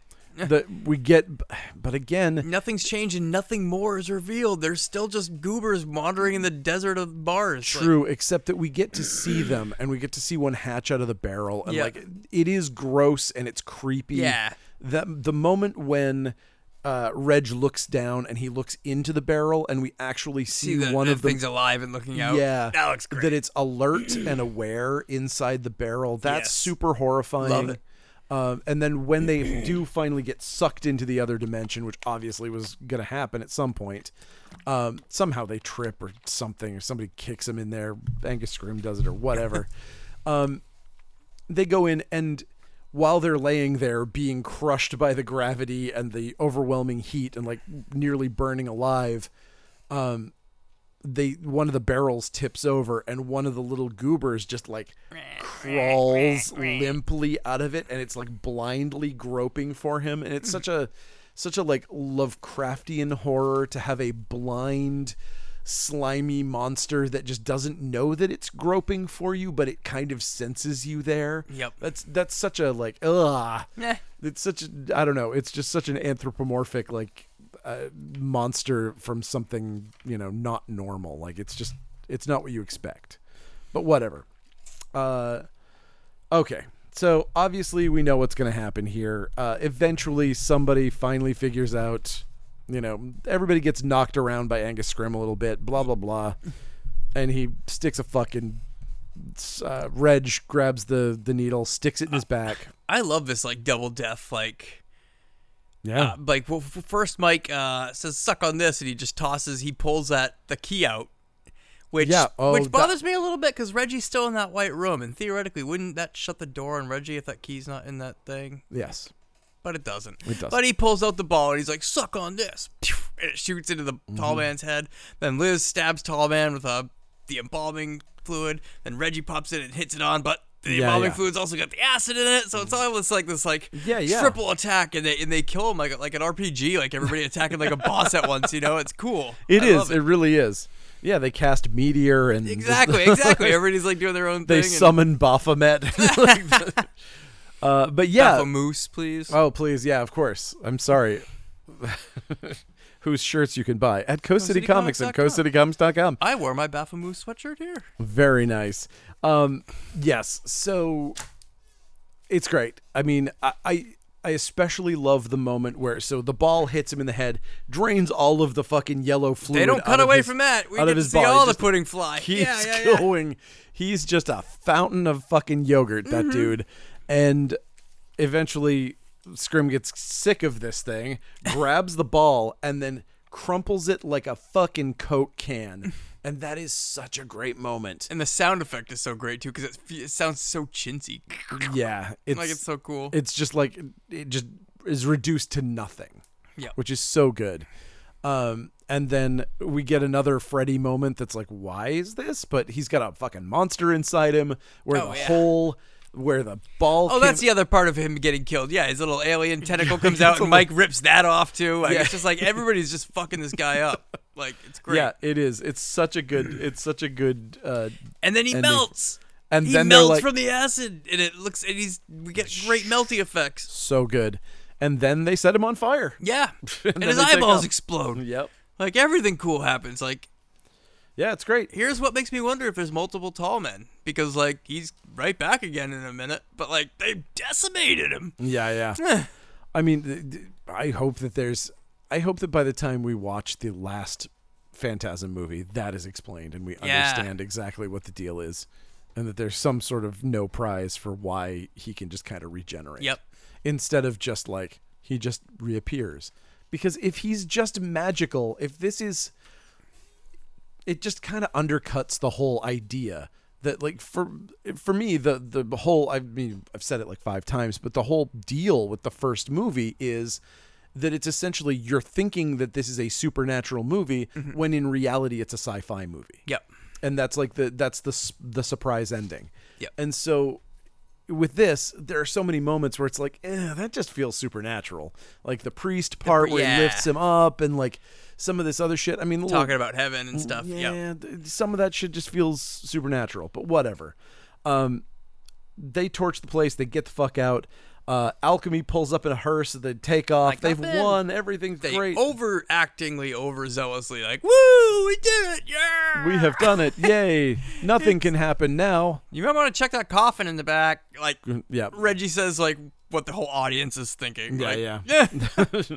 We should let our guard down. yeah, you Yeah, let's really, all let our guard down. really check that coffin in the back first. yep.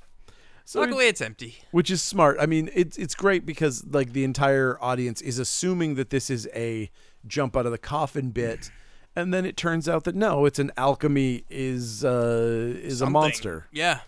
or it, you know some sort of uh, she was exposed to radiation at some point, and it was Or is she kinda- just the tall man again? Like, or I mean, who knows? Just the like the he- tall man is very hot when he's in lady form. Exactly. He's like, I have not turned into a lady yet. Or yeah, was Reggie with the tall man that night? I don't know. You know what? he probably knows? would be happy about that. I mean, listen. It's not okay that the tall man is deceiving people and having sex with That's them. That's like without- Revenge of the Nerd shit. It's dude. not okay. and it's also not okay that they're reinforcing an anti trans message by saying that there's a deceptive nature to people who have uh, alternating sexes. And that's not fair either. I didn't even But- think it was a trans thing. I just think it was like No, I don't a want to. I don't want to sleep with the fucking tall man. Right. Nobody wants to fuck this old man. it's like when it turns out that you're accidentally fucking an old man, you're Yeah. like, okay, this is not cool. Uh, especially if he's a fucking space alien that's made out of pudding. Yeah, that's the worst. Fuck. I hate I hate it when it turns out you're having sex with an old man like made the- of pudding. It's like a third Saturday in a row this has happened to me. I gotta Oh. pick a new bar. yeah. Oh, whatever. She pulls chunks of her scalp off and they start swerving. Reg's bloody body hits the window and he's left by the roadside for dead. Mike keeps saying, It's it's a dream. We're gonna wake up. It's a dream. And then Scrimm shows up the window and he says, No, it's not. yeah. And then they get, and then th- th- then they get pulled out of the back window of the hearse, Yeah, which yeah. also makes me question, like, what the hell? Like, you've got them captured in the hearse, then you're pulling them out of the hearse while you're driving the hearse, and who? I was just kidding. It actually is a dream. who's pulling them out? Are they flying through the sky or hanging off the back of the? I don't know. They had a they had a block and tackle they hadn't used for anything yet, and they were like, I don't know, maybe this. But yeah, once that partition drops, no, it's not. Not as they say in Wayne's World. Ha ha ha. That's topical for right now. oh well. Does the tall man have a sense of humor? I clearly he does. yes. I mean, he's he's hilarious. He's got some great one-liners in there, Yep. right? Oh yeah. Hello again. now goodbye. And goodbye. Uh, I love the idea of him just like second guessing his quips. He's like, oh, was that funny? It's not funny. Jesus. I, oh God, I feel like I made a fool of myself. Good thing she's gonna be turned into a little munchkin. Goober, surround me. I need to workshop some lines on you. yes, boss, this is hilarious. Ugh, God, you shouldn't be able to talk. Uh, anyway, this is officially the longest Funbox Monster podcast of all time. It is two hours. Holy cow. This is officially a two-hour-long podcast. I have to pee so bad. Which does not surprise me because again, it is one of my favorite Yeah. fucking movies. So I had a lot to say about it. and it's also a fun movie to explore and It is. come up with your own theories and explanations Exactly. for all the, the whackness. Yeah. That's why I wanted to talk about Phantasm Yeah. because there's no real explanation. Yep. So it's like there's there's so much to to delve into. Uh, so I'm excited. I'm excited to talk about Phantasm 3 next week. I'm excited to watch it, man. I'm, I'm like pumped to kill this theory, series now because yeah, yeah. yeah, they're all new to me at this point Awesome. just because my memory is so I mean, poor. I, I just remembered what 3 was about. so I was like, oh, yeah, I have seen that, I don't know, recently, maybe a year ago. But okay. listen, I have the official Phantasm 3 clock in the store. Whoa. Yeah, that was the one thing I, I took from Video Port No, at the yeah, I remember that thing. when they were like, "All right, everybody." At the end of like video ports, like we're tearing the place down party. They're like, everybody take one thing, and I was like, I know what I'm taking. Phantasm clock. and then you couldn't Thank fit that airplane through the door. Uh, it's OPEC. oh, yeah, that's right. no, Bill gave that to me later. Way to kill my joke. Sorry. Uh, anyway, uh, At least you don't have a turnstile here because that thing was so annoying. that thing was so annoying.